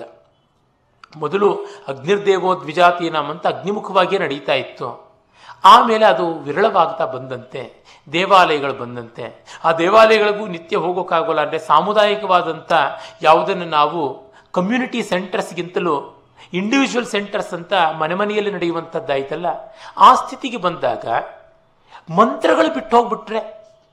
ಇವುಗಳೆಲ್ಲ ಯಜ್ಞಕ್ಕೆ ಮಾತ್ರ ಬಳಕೆ ಮಾಡುವಂಥದ್ದು. ಶ್ರೌತಿ ಯಜ್ಞಕ್ಕೆ ನಾವು ಯಾತಕ್ಕೆ ಬಳಕೆ ಮಾಡೋಣ, ಬಿಟ್ಟೇ ಬಿಡೋಣ ಅಂತಂದರೆ ಅದು ಆ ರೀತಿ ಆಗಬಾರ್ದು ಅಂತ. ಉದಾಹರಣೆಗೆ ಬ್ರಹ್ಮಚಾರಿ ಆದವರು ಸಮಿಧಾನ ಮಾಡಬೇಕು. ಈ ಹೊತ್ತಲ್ಲಿ ಅಗ್ನಿಗೆ ಎಲ್ಲಿ ಹೋಗೋಣ? ನಾವು ಗ್ಯಾಸ್ ಒಲೆ ಬಿಟ್ಟು ಬೇರೆ ಬೆಂಕಿಯನ್ನು ಕಾಣುವು, ಹಾಟ್ ಪ್ಲೇಟ್ ಬಿಟ್ಟರೆ ಬೇರೆ ಒಂದು ಬೆಂಕಿಯ ಕೇಂದ್ರ ಇಲ್ಲ ಅಂತಂದರೆ ಅಗ್ನಿ ಇಲ್ಲ, ಇನ್ನು ಸಮಿತ್ತಂತೂ ಸಿಗೋದಕ್ಕೆ ಸಾಧ್ಯವೇ ಇಲ್ಲ ಅಂತಂದರೆ ಏನು ಮಾಡೋಣ, ಬಿಟ್ಟೇ ಬಿಡೋಣ ಅಂದರೆ ಆ ಮಂತ್ರಗಳ ಪಾರಾಯಣವನ್ನಾದರೂ ಮಾಡಿ ಅಂತ ಅನ್ನಬೇಕಾಗತ್ತೆ. ಇಲ್ಲದೇ ಇದ್ದರೆ ನೀರಿನ ಪಾತ್ರೆ ಒಳಗೆ ನೀರನ್ನೇ ಆಹುತಿಯಾಗಿ ಕೊಡಿ ಎನ್ನುವಂಥ ಒಂದು ಕಲ್ಪವನ್ನು ಹೇಳಿದ್ದಾರೆ. ಅಂದರೆ ಜಲ ಅಪಾಮ್ನಪಾತ್, ನೀರಿನಲ್ಲಿ ಒಂದು ಅಗ್ನಿ ಇದೆ, ಅಪಾಮ್ನಪಾತ್ ಅಂತ ಅಗ್ನಿಯನ್ನು ಕರೀತಾರೆ. ಆ ಅಗ್ನಿಯನ್ನು ಜಲವನ್ನೇ ಸಮಿತ್ತಾಗಿ ಆಹುತಿ ಇಟ್ಟನ್ನು ಮಾಡಿ, ಹೇಗಾದರೂ ಮಾಡಿ, ಅದಾಗದಿದ್ದರೆ ಪಾರಾಯಣವನ್ನಾದರೂ ಮಾಡಿ ಅಂತ ಹೇಳುವ ಮೂಲಕ ಆ ಮಂತ್ರಗಳು ಉಳಿಯಲಿ, ಮಂತ್ರ ಉಳಿದರೆ ಮಂತ್ರಾರ್ಥದ ಕಡೆಗೆ ಗಮನ ಹೋಗುತ್ತೆ ಅನ್ನುವ ದೃಷ್ಟಿಯಿಂದ ಮಾಡಿದ್ದಾರೆ. ಆ ಕಾರಣದಿಂದಲೇ ನಮಗೆ ಮೇಲ್ನೋಟಕ್ಕೆ ಅರ್ಥಹೀನ ಅಂತ ಅನಿಸಿದ್ರೂ ಕೂಡ ಮೀಮಾಂಸಕರು ಶಬ್ದ ಮಾತ್ರ ಬಂದರೆ ಸಾಕು ಮಂತ್ರ ಬಳಸಿಬಿಡ್ತಾರೆ ಅಂತ ಗೇಲಿ ಮಾಡುವುದುಂಟು. ಆದರೆ ಶಬ್ದವಾದರೂ ಉಳಿದರೆ ಅರ್ಥದ ಕಡೆಗೆ ಆಮೇಲಾದರೂ ಜ್ಞಾನ ಹೋಗಬಹುದಲ್ಲ ಅನ್ನುವ ದೂರದೃಷ್ಟಿಯಿಂದ, ಕಾಳಜಿಯಿಂದ ಮಾಡಿದ್ದಾರೆ ಅಂತ ಗಮನಿಸಬೇಕು. ಆ ಕಾರಣ ನಿತ್ಯ ಪೂಜಾದಿಗಳಲ್ಲಿ ಬರುವಂಥ ವೇದ ಮಂತ್ರಗಳಿಗೆ ಶ್ರೌತದ ವಿನಿಯೋಗ ಕಾಣಿಸೋಲ್ಲ. ಅದರ ಅರ್ಥವೇ ಬೇರೆ ಆಗಿದೆ, ಹೇಳೋದೇ ಬೇರೆ ಆಗಿದೆ. ಅಂದರೆ ಬೇರೆಯಾದ ಅರ್ಥ ಚೆನ್ನಾಗಿದೆಯೋ ಇಲ್ವೋ ಅದನ್ನು ನೋಡಿ ಅಂತಂತೀನಿ ನಾನು. ಇದಕ್ಕೆ ಹೊಂದಿಕೊಳ್ಳುವಂತೆ ಇಲ್ಲ ಅಂದರೆ ಈ ಪೂಜೆಯ ಉದ್ದೇಶ ಅಧ್ಯಾತ್ಮ ಸಾಮಗ್ರಿಯನ್ನು ಉಜ್ಜೀವನ ಮಾಡುವುದು, ಆ ಮಂತ್ರದ ಉದ್ದೇಶವೂ ಅದೇ ಆಗಿದೆ ಅಂತನ್ನುವುದನ್ನು ನೋಡಿ ಅಂತ. ಆ ಕಾರಣ ಅರ್ಥ ಅಲ್ಲಿಗೆ ಹೊಂದಿಕೊಳ್ತಾ ಇಲ್ಲ ಅಂತ ಬೇಸರ ಪಟ್ಟುಕೊಳ್ಬೇಕಾಗಿಲ್ಲ. ಆ ಕಾರಣದಿಂದಲೇ ಪಾಪ ನಮ್ಮ ಎಷ್ಟೋ ಜನ ಪುರೋಹಿತ ವರ್ಗದವರು ಅರ್ಥದ ಕಡೆಗೆ ಗಮನ ಕೊಡದೆ ಪಾಠ ಮಾಡಿಸ್ತಾ ಇದ್ದಾರೆ. ಅದು ಸರಿ ಅಂತಲ್ಲ, ಅದನ್ನು ತುಂಬ ತಿರಸ್ಕಾರ ಮಾಡಿ ಎಷ್ಟೋ ಜನ ಆಡ್ತಾ ಇದ್ದಾರೆ. ಅಯ್ಯೋ, ಒಂದು ಮಾತಿಗೂ ಅರ್ಥ ಗೊತ್ತಿಲ್ಲ ಅವರಿಗೆ ಅಂತೆಲ್ಲ. ಅದಕ್ಕೆ ಕೇಳಬೇಕು, ಅಯ್ಯ ನೀನು ಒಂದು ಫ್ಯಾಕ್ಟ್ರಿ ಒಳಗೆ ಹೋಗ್ಬಿಟ್ಟು ಏನೋ ಒಂದು ಲೇತ್ ಮುಂದೆ ನಿಂತು 8 ಗಂಟೆ ಕೆಲಸ ಮಾಡ್ತೀಯ, ಲೇತಿನ ಟೆಕ್ನಾಲಜಿ ನಿನಗೆ ಗೊತ್ತಿದೆಯಾ ಹೊರತು ಲೇತಿನ ಹಿಂದೆ ಇರೋ ಸೈನ್ಸ್ ಗೊತ್ತಿದೆಯಾ ಅಂತ ಕೇಳಿದ್ರೆ, ಅದನ್ನು ಟರ್ನ್ ಮಾಡ್ತೀಯಲ್ಲ ಮೆಟಲ್ಲು, ಅಲ್ಲಿ ವರ್ಕ್ ಆಗುವಂಥ ಒಂದು ಮೆಕ್ಯಾನಿಸಮ್ ಏನು, ಅಲ ಎಂಥದ್ದು, ಅದು ಸಬ್ಬಟಾಮಿಕ್ ಲೆವೆಲಲ್ಲಿ ಹೇಗಾಗುತ್ತೆ ಅದೆಲ್ಲ ನಿನಗೆ ಗೊತ್ತಿದೆಯಾ ಅಂತ ಕೇಳಿದ್ರೆ, ಅಯ್ಯೋ ಒಬ್ಬ ಲೇತ್ ಆಪರೇಟರ್ಗೆ ಹೋಗ್ಬಿಟ್ಟು ಇಷ್ಟೆಲ್ಲ ಕೇಳ್ತೀಯಲ್ಲ, ಆ ಲೇತ್ ಆಪರೇಟರ್ಗೆ 17,000 ರೂಪಾಯಿ ಸಂಬಳ ಕೊಡ್ತೀಯಾ, ಇವನಿಗೆ 70 ರೂಪಾಯಿ ಕೊಡೋದಕ್ಕೂ ಸಂಕಟ ಪಡ್ತೀಯಾ, ಇಷ್ಟೆಲ್ಲ ಎಕ್ಸ್ಪೆಕ್ಟ್ ಮಾಡ್ತೀಯಲ್ಲ ಅಂತ ನಾವು ಕೇಳಬಹುದಲ್ವಾ. ಹಾಗಾಗಿ ನಮ್ಮ ಪುರೋಹಿತ ವರ್ಗದವರನ್ನ ತುಂಬ ತಿರಸ್ಕರಿಸಿ ಮಾತಾಡ್ತಾರೆ ಎಷ್ಟೋ ಜನ ಲೌಕಿಕರು. ಅರೆ, ತಾವು ಮಾಡುವ 3 ಕಾಸಿಗೆ 100 ಕಾಸಿನ ಸಂಬಳ ಬರ್ತಾ ಇದೆ, ತಾವು ಅದರ ತತ್ವ ತಿಳ್ಕೊಂಡಿಲ್ಲ, ಇವರು ಮಾತ್ರ ತತ್ವ ತಿಳ್ಕೊಂಡಿಲ್ಲ ಅಂತ ಆಕ್ಷೇಪ ಮಾಡುವುದು ನ್ಯಾಯವಲ್ಲ. ತಮ್ಮ ತಮ್ಮ ಜೀವಿಕೋದ್ಯೋಗದಂತೆ ಅವ್ರದ್ದು ಒಂದು ಜೀವಿಕೋದ್ಯೋಗ, ಅವರು ಎಷ್ಟೋ ಮಟ್ಟಿಗೆ ತಿಳ್ಕೊಂಡಿದ್ದಾರೆ, ಇದು ಅವರ ಸಮರ್ಥನೆಗಾಗಿ ಹೇಳ್ತಾ ಇರುವಂಥದ್ದಲ್ಲ. ವಸ್ತುಸ್ಥಿತಿ ಹೀಗಿರೋದ್ರಿಂದ ನಾವು ಎಚ್ಚರದಲ್ಲಿ ಇದ್ದು ನೋಡಬೇಕು. ಎಲ್ಲರೂ ತತ್ವವನ್ನು ತಿಳ್ಕೊಳ್ಬೇಕಾದದ್ದು ಧರ್ಮ. ಅರ್ಥ ಇಲ್ಲದೆ ಪ್ರಯೋಜನ ಹೆಚ್ಚಾಗೋಲ್ಲ. ಆದರೆ ಶಬ್ದವನ್ನಾದರೂ ಶುದ್ಧವಾಗಿ ಇಟ್ಕೊಂಡಿದ್ರೆ ಅಷ್ಟರ ಮಟ್ಟಿಗೆ ನಾವು ಅವರಿಗೆ ಗೌರವ ಸಲ್ಲಿಸಬೇಕು. ರೈಟ್ ಆನರಬಲ್ ವಿ ಶ್ರೀನಿವಾಸ ಶಾಸ್ತ್ರಿಗಳ ಒಂದು ಮಾತು ಡಿ ವಿ ಜಿಯವರ ವೈದಿಕ ಧರ್ಮ ಸಂಪ್ರದಾಯಸ್ಥರು ಜ್ಞಾಪಕ ಚಿತ್ರಶಾಲೆಯಲ್ಲಿ ಬರುತ್ತೆ. ಅವರು ಒಂದು ಮದುವೆಗೆ ಹೋಗಿದ್ದರೆ ಬಹಳ ಗೇಲಿ ಮಾಡ್ತಾರೆ ಶ್ರೀನಿವಾಸ ಶಾಸ್ತ್ರಿಗಳ ಮುಂದೆ ಪುರೋಹಿತ ವರ್ಗವನ್ನು. ಕಾರಣ ಅವರು ಏನೋ ಒಂದು ಬಾರಿ ಪುರೋಹಿತರನ್ನು ಸ್ವಲ್ಪ ಕಟುವಾಗಿ ವಿಮರ್ಶೆ ಮಾಡಿರ್ತಾರೆ. ಆಗ ಶ್ರೀನಿವಾಸ ಶಾಸ್ತ್ರಿಗಳು, ನಿಮ್ಮ ಕ್ಷೌರ ಮಾಡುವವನಿಗೆ ನಿಮ್ಮ ಮನೆ ಪೂಜೆ ಮಾಡೋನಿಗಿಂತ ಹೆಚ್ಚಿನ ದಕ್ಷಿಣೆ ಕೊಡ್ತೀರಾ, ಇಂಥದ್ರೊಳಗೆ ಕ್ಷೌರದವನಿಗೆ ಎಲ್ಲ ಹೇರ್ ಟೆಕ್ನಾಲಜಿ ಎಲ್ಲ ಗೊತ್ತಿದೆಯಾ ಅಂತ ಕೇಳ್ತೀರಾ, ಇಲ್ಲ, ಇವರಿಗೂ ಆ ರೀತಿಯಾಗಿ ಎಕ್ಸ್ಪೆಕ್ಟೇಷನ್ ಮಾಡಬೇಡಿ, ನಿಮ್ಮ ಮನೆಗೆ ಬರತಕ್ಕಂಥ ಪೌರೋಹಿತ್ಯದವರು ಆಪಸ್ತಂಭರು, ಆಶ್ವಲಾಯನರು, ಅತ್ರಿಯೋ, ಭೃಗುವೋ ಆಗಿರಬೇಕು ಅಂತೆಲ್ಲ ನಿರೀಕ್ಷೆ ಇಟ್ಕೊಳ್ಬೇಡಿ. ನೀವು ರಾಮನೋ ದಶರಥನೋ ಜನಕನೋ ಆಗಿದ್ದೀರಾ, ಕಂತೆಗೆ ತಕ್ಕ ಬಂತೆ ಅಷ್ಟೇ ಅಲ್ವಾ ಅಂತ ಹೇಳ್ಬಿಟ್ಟಿದ್ನುವೆ. ಆ ಕಾರಣದಿಂದ ಉದಾರತೆಯನ್ನು ಇಟ್ಟುಕೊಳ್ಬೇಕಾದದ್ದು ಮುಖ್ಯ ತತ್ವ ಅಂತ. ಮತ್ತು ಈ ಪುರುಷ ಸೂಕ್ತವನ್ನು, ಈ 16 ಮಂತ್ರಗಳನ್ನು, ಋಗ್ವೇದದ 16 ಮಂತ್ರಗಳನ್ನು, 16 ಉಪಚಾರಗಳು, ಷೋಡಶೋಪಚಾರಗಳಿಗೆ ಆವಾಹನೆಯಿಂದ ವಿಸರ್ಜನೆಯವರೆಗೆ ಎಲ್ಲಕ್ಕೂ ಕೂಡ ಬಳಕೆ ಮಾಡುವುದು ಆಗುತ್ತೆ. ಕಾರಣ ಇಷ್ಟೇ, ಮಹಾ ಮುಖ್ಯವಾದ ಮಂತ್ರ. ಇದಕ್ಕೆ ಶ್ರೌತದಲ್ಲಿ ಕೂಡ ವಿನಿಯೋಗವನ್ನು ಸರಿಯಾಗಿ ಹೇಳಿಲ್ಲ. ಇದಕ್ಕೆ ಏನಂತ ವಿನಿಯೋಗ ಹೇಳೋಣ? ಇಡೀ ಯಜ್ಞ ತತ್ವದ ಮೇಲೆ ಬೇಸಾಗಿರುವಂಥದ್ದಕ್ಕೆ ಇವೆಲ್ಲ ಕೂಡ ಭಾವವೃತ್ತ ಅಂತಂದಿದ್ದಾರೆ. ಇದಕ್ಕೆ ನೇರವಾಗಿ ಯಜ್ಞದಲ್ಲಿ ವಿನಿಯೋಗವಿಲ್ಲ ಅಂತ. ಉಪಾಸನೆಗೆ ಇರುವಂಥದ್ದು ಅಂತ, ಉಪಾಸನೆಗೆ ಇರುವಂಥದ್ದು ಅಂತಂದರೆ ಚಿಂತನೆ ಮಾಡಬೇಕಾದದ್ದು, ಆಮೇಲೆ ಅದು ಮನನ ಮತ್ತು ನಿಧಿಧ್ಯಾಸನಕ್ಕೆ ಒಗ್ಗಿ ಬರುವಂಥದ್ದು ಅಂತ. ಇವುಗಳನ್ನು ನಾವು ಕರ್ಮಕಾಂಡಕ್ಕೆ ಬಳಸಿ ಕೆಳಕ್ಕೆ ತಂದುಬಿಟ್ವಾ, ಚಿಂತೆ ಬೇಕಿಲ್ಲ. ಮೊದಲಿಗೆ ನಮಗೆ ಶ್ರವಣ ಸಿದ್ಧಿಯಾಗಬೇಕು, ಪ್ರತಿ ಪದವೂ ಕೂಡ ಹೃದ್ಗತವಾಗಬೇಕು. ಹಾಗೆ ಹೃದ್ಗತವಾದ ಮೇಲಿಂದ ಮನನ ಮಾಡುವುದು ಅನುಕೂಲವಾಗುತ್ತೆ, ಅರ್ಥಾನುಸಂಧಾನದ ಕಡೆಗೆ ಗಮನ ಹರಿಸಬಹುದು ಅಂತ. ಮತ್ತು ನಾವು ಯಾವುದನ್ನೇ ಮಾಡ್ತಾ ಇದ್ರೂ ಪರತತ್ವದ ಚಿಂತನೆ ಬೇಕು ಅನ್ನೋರಿಗೆ ಇದು ತುಂಬ ಸರಿಯಾಗಿ ಬಹಳ ಚೆನ್ನಾಗಿ ಒಗ್ಗಿ ಬರುವಂಥ ಒಂದು ತತ್ವ. ಈಗ ಪುರುಷ ಸೂಕ್ತದಲ್ಲಿ ಪುರುಷ ಅನ್ನುವುದಕ್ಕೆ ಅನೇಕ ವಿಧವಾದ ನಿರ್ವಚನ ಇದೆ. ಮೊದಲನೇದಂತೂ ಪುರುಷ ಅಂತಂದರೆ ಪುರುಷೇತೆ ಅಂತನ್ನುವಂಥದ್ದು ಒಂದು ಪ್ರಸಿದ್ಧವಾದ ಅರ್ಥ ಇದೆ ಎನ್ನುವುದನ್ನು ನಾವು ನೋಡೇ ಇದ್ದೀವಿ. ಅದರ ಜೊತೆಗೆ ಮತ್ತು ಒಂದು ಸ್ವಾರಸ್ಯಕಾರಿಯಾದಂಥ ಅರ್ಥವನ್ನು ಬೃಹದಾರಣ್ಯಕದಲ್ಲೇ ಕಾಣ್ತೀವಿ. ಯತ್ ಪೂರ್ವೋಸ್ಮಾತ್ ಸರ್ವಸ್ಮಾತ್ ತಸ್ಮಾತ್, ಯಾವುದು ಎಲ್ಲಕ್ಕಿಂತಲೂ ಮೊದಲಿತ್ತು ಅಂಥದ್ದು ಪೂರ್ವದಲ್ಲಿ ಇದ್ದಂಥದ್ದು ಪುರುಷ ಅಂತ, ಎಲ್ಲಕ್ಕಿಂತಲೂ ಮೊದಲಿದ್ದದ್ದು ಅನ್ನುವ ಅರ್ಥ. ಹಾಗೂ ಆಗುತ್ತೆ ಎಲ್ಲದರ ಒಳಗಿರುವಂಥದ್ದು ಅನ್ನುವುದು ಪುರುಷೇತೆ ಅನ್ನುವ ಅರ್ಥದಿಂದ ಅಂತ. ಒಂದನ್ನು ಬೃಹದಾರಣ್ಯಕ ಕೊಟ್ಟರೆ ಮತ್ತೊಂದನ್ನು ಶತಪಥ ಬ್ರಾಹ್ಮಣ ಕೊಟ್ಟಿದೆ ನಿರ್ವಚನ. ಎರಡೂ ಚೆನ್ನಾಗಿಯೇ ಇರುವಂಥದ್ದಾಗಿದೆ. ಆದರೆ ಈ ಲೋಕಾರ್ಥದ ಗಂಡು ಅನ್ನುವ ಅರ್ಥ ಮಾತ್ರ ಖಂಡಿತ ಅಲ್ಲ ಅಂತ ನಾವು ಗೊತ್ತು ಮಾಡಿಕೊಳ್ಬಹುದು. ತೈತ್ರಿಯ ಆರಣ್ಯಕದಲ್ಲಿ ಆ ಪುರುಷ ಯಾರು, ಆಪೋವಾ ಇದಮಾಸಿ, ಎಲ್ಲವೂ ಜಲವಾಗಿತ್ತು, ಸಂಸಲಿಲಮೇವ ನೀರೇ ಆಗಿತ್ತು, ಸ ಪ್ರಜಾಪತಿ ರೇಖ ಪುಷ್ಕರ ಪರ್ಣೆ ಸಮಭವತ್, ಆಗ ಪ್ರಜಾಪತಿ ಪುಷ್ಕರ ಪರ್ಣ ತಾವರೆ ಎಲೆ ಮೇಲೆ ಒಬ್ಬ ಮಾತ್ರ ಇದ್ದ. ತಸ್ಯಾಂತರ್ಮನಸಿ ಕಾಮಸ್ಸಮವರ್ತತ ಇದಗಂ ಸೃಜೇಯೇ ಮಿತಿ, ಆಗ ಅವನ ಮನಸ್ಸಲ್ಲಿ ಕಾಮ ಬಂತು, ಸೃಷ್ಟಿ ಮಾಡ್ತೀನಿ ಅಂತ. ತಸ್ಮಾದ್ಯತ್ ಪುರುಷೋ ಮನಸಾಭಿಗಚ್ಚತಿ ತದ್ವಾಚಾ ವದತಿ ತತ್ಕರ್ಮಣ ಕರೋತಿ, ಆ ಪುರುಷನಿಗೆ ಮನಸ್ಸಿಗೆ ಬಂದದ್ದು ಮಾತಾಯಿತು, ಮಾತೆ ಕರ್ಮವಾಯಿತು.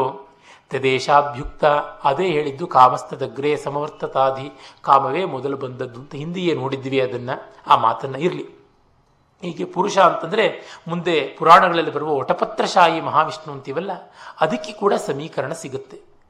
ಆ ಕಾರಣದಿಂದಲೇ ವೇದಗಳನ್ನು ಗಮನಿಸುವಾಗ ಪುರಾಣ, ಸ್ಮೃತಿ ಅಂದರೆ ಭಗವದ್ಗೀತೆ ಇತ್ಯಾದಿ, ಮನುಸ್ಮೃತಿ ಇತ್ಯಾದಿಗಳು, ಆಮೇಲಿಂದ ಇತಿಹಾಸ, ಮಹಾಭಾರತ, ರಾಮಾಯಣಾದಿಗಳು ಮತ್ತು ಬೇರೆ ಬೇರೆ ವೇದಾಂಗಗಳು ಅಂತ ಅನಿಸಿಕೊಂಡಂಥ ಶಿಕ್ಷಾ ವ್ಯಾಕರಣಾದಿಗಳು, ಉಪವೇದ ಅನಿಸಿಕೊಂಡ ಆಯುರ್ವೇದ, ಧನುರ್ವೇದ ಇತ್ಯಾದಿಗಳು, ಇವು ಯಾವುದೂ ಕೂಡ ದೂರವಾಗೋದಿಲ್ಲ, ಎಲ್ಲ ಹತ್ತಿರ ಇದೆ. ನಾವು ವೇದಿಕ್ ಟ್ರೆಡಿಷನ್ನಿಂದ ಆಚೆಗೆ ಬಂದುಬಿಟ್ಟಿದ್ದೀವಿ, ಆಮೇಲೆ ಬಂದದ್ದಕ್ಕೂ ಮೊದಲನೇ ವೇದಿಕ್ ಟ್ರೆಡಿಷನ್ಗೂ ಸಂಬಂಧವೇ ಇಲ್ಲ ಅಂತ ಡಿಸ್ಜಾಯಿಂಟೆಡ್ ಆಗಿ ಕಾಣಿಸುತ್ತೆ. ಎಷ್ಟೋ ಜನ ಹೇಳ್ತಾರೆ ಪುರಾಣಿಕ್ ಗಾಡ್ಸ್, ವೇದಿಕ್ ಗಾಡ್ಸ್ ಎರಡು ಬೇರೆ ಬೇರೆ ಅಂತ. ಖಂಡಿತ ಅಲ್ಲ, ಇವೇ ದೇವತೆಗಳೇ ಇರುವಂಥದ್ದು, ಅದೇ ವಿಷ್ಣುವೇ, ಅದೇ ರುದ್ರನೇ, ಅದೇ ಸ್ಕಂದನೇ, ಅದೇ ಪ್ರಜಾಪತಿಯೇ, ಅದೇ ಅದಿತಿಯೇ, ಅದೇ ಲಕ್ಷ್ಮಿಯೇ, ಅದೇ ಭೂಮಿಯೇ, ಅದೇ ನೀಳಾನೇ, ಎಲ್ಲ ಅದೇನೇ ಇರ್ತಕ್ಕಂಥದ್ದು. ನಮ್ಮ ಪರಂಪರೆ ತುಂಡು ತುಂಡಾಗಿ ಬಂದದ್ದಲ್ಲ, ಅಖಂಡವಾಗಿ ಇದೆ. ರೂಪಾಂತರ ಹೊಂದಿದೆ. ಇವತ್ತಿದ್ದ ಹಾಲು ನಾಳೆಗೆ ಮೊಸರಾಗಲೇಬೇಕು, ಆದರೆ ಮೊಸರು ಹಾಲೇ ಅಲ್ವಾ, ಹಾಲಿಗೂ ಮೊಸರಿಗೂ ಸಂಬಂಧವೇ ಇಲ್ವ. ಮತ್ತೆ ಇವತ್ತಿರುವಂಥ ಮೊಸರು ನೆನ್ನೆ ಮೊಸರಿನ ಹೆಪ್ಪಿಂದ ತಾನೇ ಬಂದದ್ದು, ಹಾಗಾಗಿ ಮೊಸರು ಅನ್ವಯವಾಗಿ ಒಂದೇ ಆಗಿದೆಯಲ್ವಾ.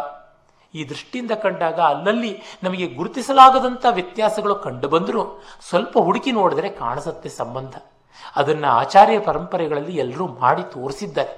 ಉದಾಹರಣೆಗೆ ಹೇಳೋದಿದ್ರೆ, ಮಧ್ವಾಚಾರ್ಯರಂತೂ ವಿಶೇಷವಾಗಿ ವೇದಕ್ಕೆ, ಉಪನಿಷತ್ತುಗಳಿಗೆ, ಆಗಮಕ್ಕೆ, ಸ್ಮೃತಿ ಪ್ರಸ್ಥಾನ ಅನಿಸಿಕೊಂಡಂಥ ಭಗವದ್ಗೀತಾದಿಗಳಿಗೆ ಎಲ್ಲಕ್ಕೂ ವಾಚ್ಯವಾಗಿ ಡೈರೆಕ್ಟಾಗಿಯೇ ವ್ಯಾಖ್ಯಾನ ಬರೆದು ತೋರಿಸಿದ್ದಾರೆ.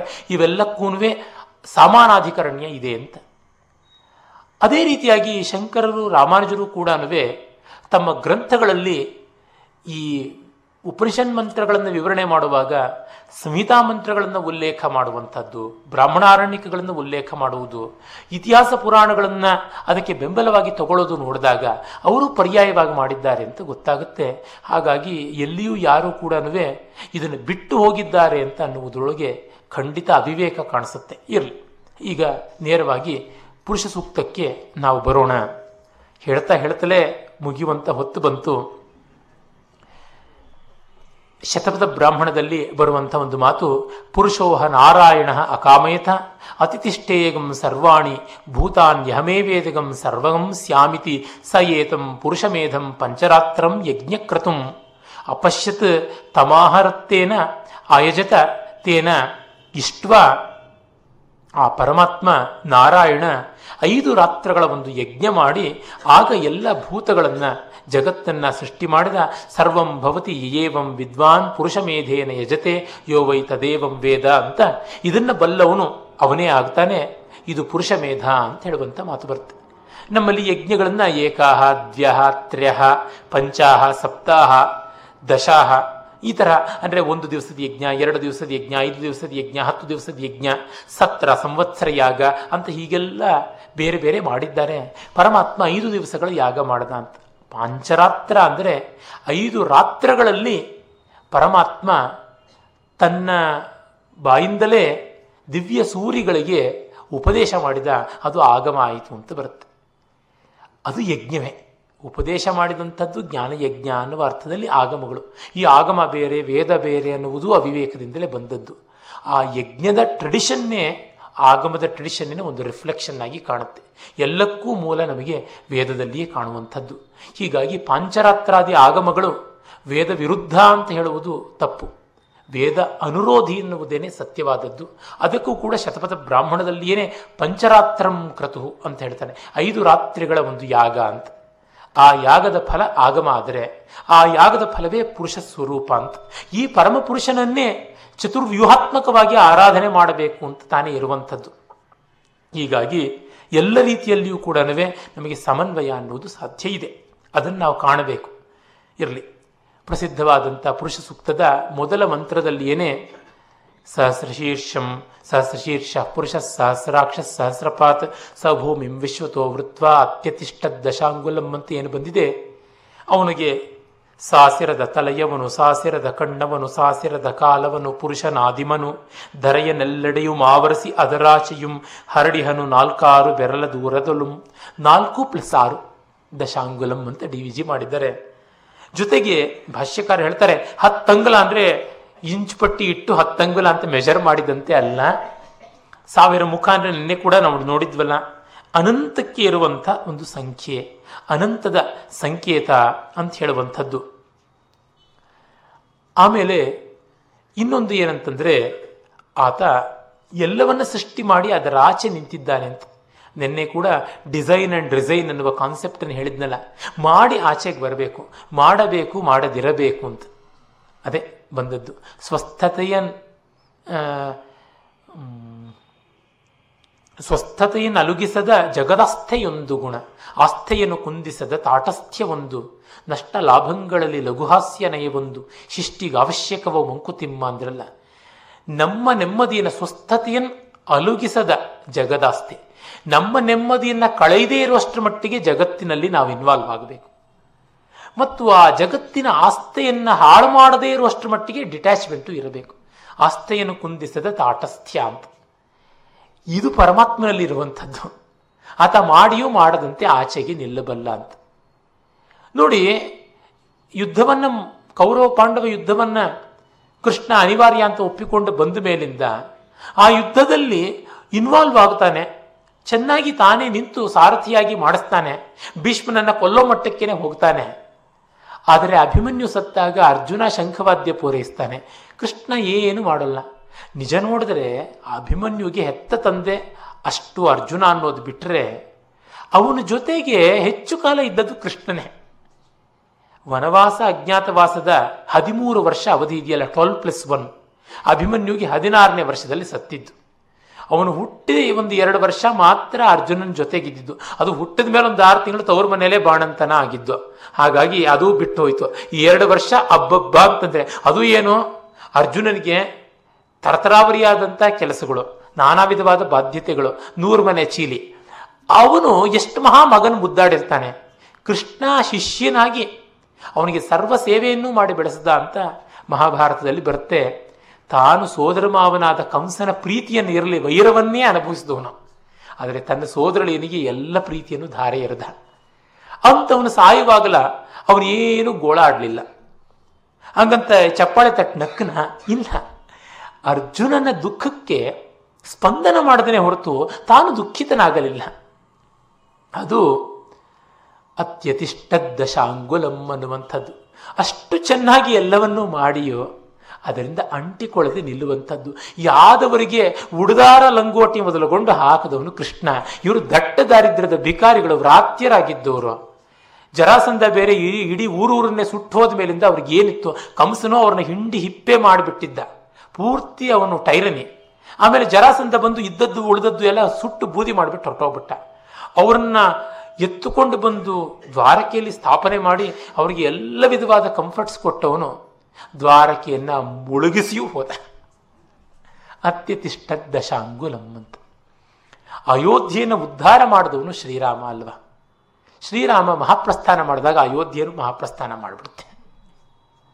ಅಂದರೆ ಎಲ್ಲವನ್ನು ಮಾಡ್ತಾನೆ. ಈ ಮಕ್ಕಳು ಅದು ಬಹಳ ಚೆನ್ನಾಗಿ ಬೀಚ್ ಮೇಲೆ ಅವರು ಆಟ ಆಡುವಾಗ ಗೊತ್ತಾಗುತ್ತೆ. ಆಸ್ತೆಯಿಂದ ಕಪ್ಪೆಗೂಡು ಅದು ಇದು ಎಲ್ಲ ಕಟ್ತಾರೆ. ಅಲ್ಲಿ ಏನೋ ಒಂದು ಬೆಲೂನು, ಒಂದು ಪಾನಿಪುರಿನೋ, ಒಂದು ಕಾಟನ್ ಕ್ಯಾಂಡಿನೋ ಬಂತು ಅಂದರೆ ಅದನ್ನು ಅಲ್ಲಲ್ಲೇ ಒಡೆದು ಬಿಟ್ಟು ಓಡೋಗ್ಬಿಡ್ತಾರೆ. ಅವರಿಗೆ ಯಾವ ವಿಧವಾದಂಥ ಸಂಕಟವೂ ಇಲ್ಲ, ಅಯ್ಯೋ ಒಡೆದಾಕ್ಬಿಟ್ಟೆ ಅಂತ. ಇನ್ನೊಬ್ಬರು ಒಡೆದಾಕಿದ್ರೆ ಸಂಕಟ, ಅವರು ಒಡೆದಾಕಿದ್ರೆ ಏನೂ ಇಲ್ಲ, ಹೊರಟೋಗ್ಬಿಡ್ತಾರೆ. ಅಂದರೆ ಏನಿದೆ ಅರ್ಥ, ಮಾಡುವಾಗ ಇನ್ವಾಲ್ವ್ಮೆಂಟು, ಮಾಡಿದ ಮೇಲೆ ಅದರ ಪಾಡು ಅದು ಅದ್ರ ಹೋಗುತ್ತೆ, ಆ ರೀತಿ ಅನ್ನುವಂಥದ್ದು. ಇದು ಆ ಅತ್ಯತಿಷ್ಠ ದಶಾಂಗುಲಂನ ಒಂದು ಅರ್ಥ. ಇದು ಆದಿಭೌತಿಕವಾದ ಅರ್ಥವೂ ಹೌದು, ಆಧ್ಯಾತ್ಮಿಕವಾದ ಅರ್ಥವೂ ಹೌದು. ನನ್ನ ಪೂಜ್ಯ ಗುರುಗಳು ಸಾಮವೇದದ ಒಂದು ಸ್ವಲ್ಪ ಬೆಳಕನ್ನು ಕರುಣಿಸಿದಂಥ ಅವರು ದೊಡ್ಡದಾಗಿ ಕರುಣಿಸೋಕೆ ಸಿದ್ಧ ಇದ್ದರು. ನನ್ನ ಕಣ್ಣು ಅಲ್ಪ, ಅದಕ್ಕೆ ನನಗೆ ಸಿಕ್ಕಿದ್ದು ಸ್ವಲ್ಪ. ಶೇಷಣ್ಣ ಶ್ರೋತಿಗಳು ವ್ಯಕ್ತಿತ್ವದಿಂದಲೂ ಮಹನೀಯರಾದಂಥವರು, ನಿಜವಾಗಿ ಆದರ್ಶರಾದಂಥ ಶ್ರೋತ್ರಿಯರವರು. ಶೇಷಣ್ಣ ಶ್ರೋತಿಗಳು ಅವರು ಹೇಳ್ತಾನೆ ಇರ್ತಾರೆ, ನೀವು ತುಂಬ ಚೆನ್ನಾಗಿ ಆದಿಭೌತಿಕವಾದ ಅರ್ಥವನ್ನು ಹೇಳ್ತೀರಪ್ಪ ವೇದಕ್ಕೆ, ಅದು ತಕ್ಷಣ ಆಧ್ಯಾತ್ಮಿಕಕ್ಕೆ ತಿರ್ಕೊಂಡು ಬಿಡುತ್ತೆ ಅಂತ. ನಿಜವೇ, ಈ ಮಕ್ಕಳ ಆಟದ್ದು ಮತ್ತೊಂದು ಎಲ್ಲ ಹೇಳುವುದು ಅಧಿಭೂತದ ಉದಾಹರಣೆಯೇ ಆಗಿರುವಂಥದ್ದು. ಆದರೆ ಅದು ತಕ್ಷಣವೇ ಅಧ್ಯಾತ್ಮಕ್ಕೆ ತಂದು ಟ್ರಿಗರ್ ಮಾಡಬೇಕಲ್ವ.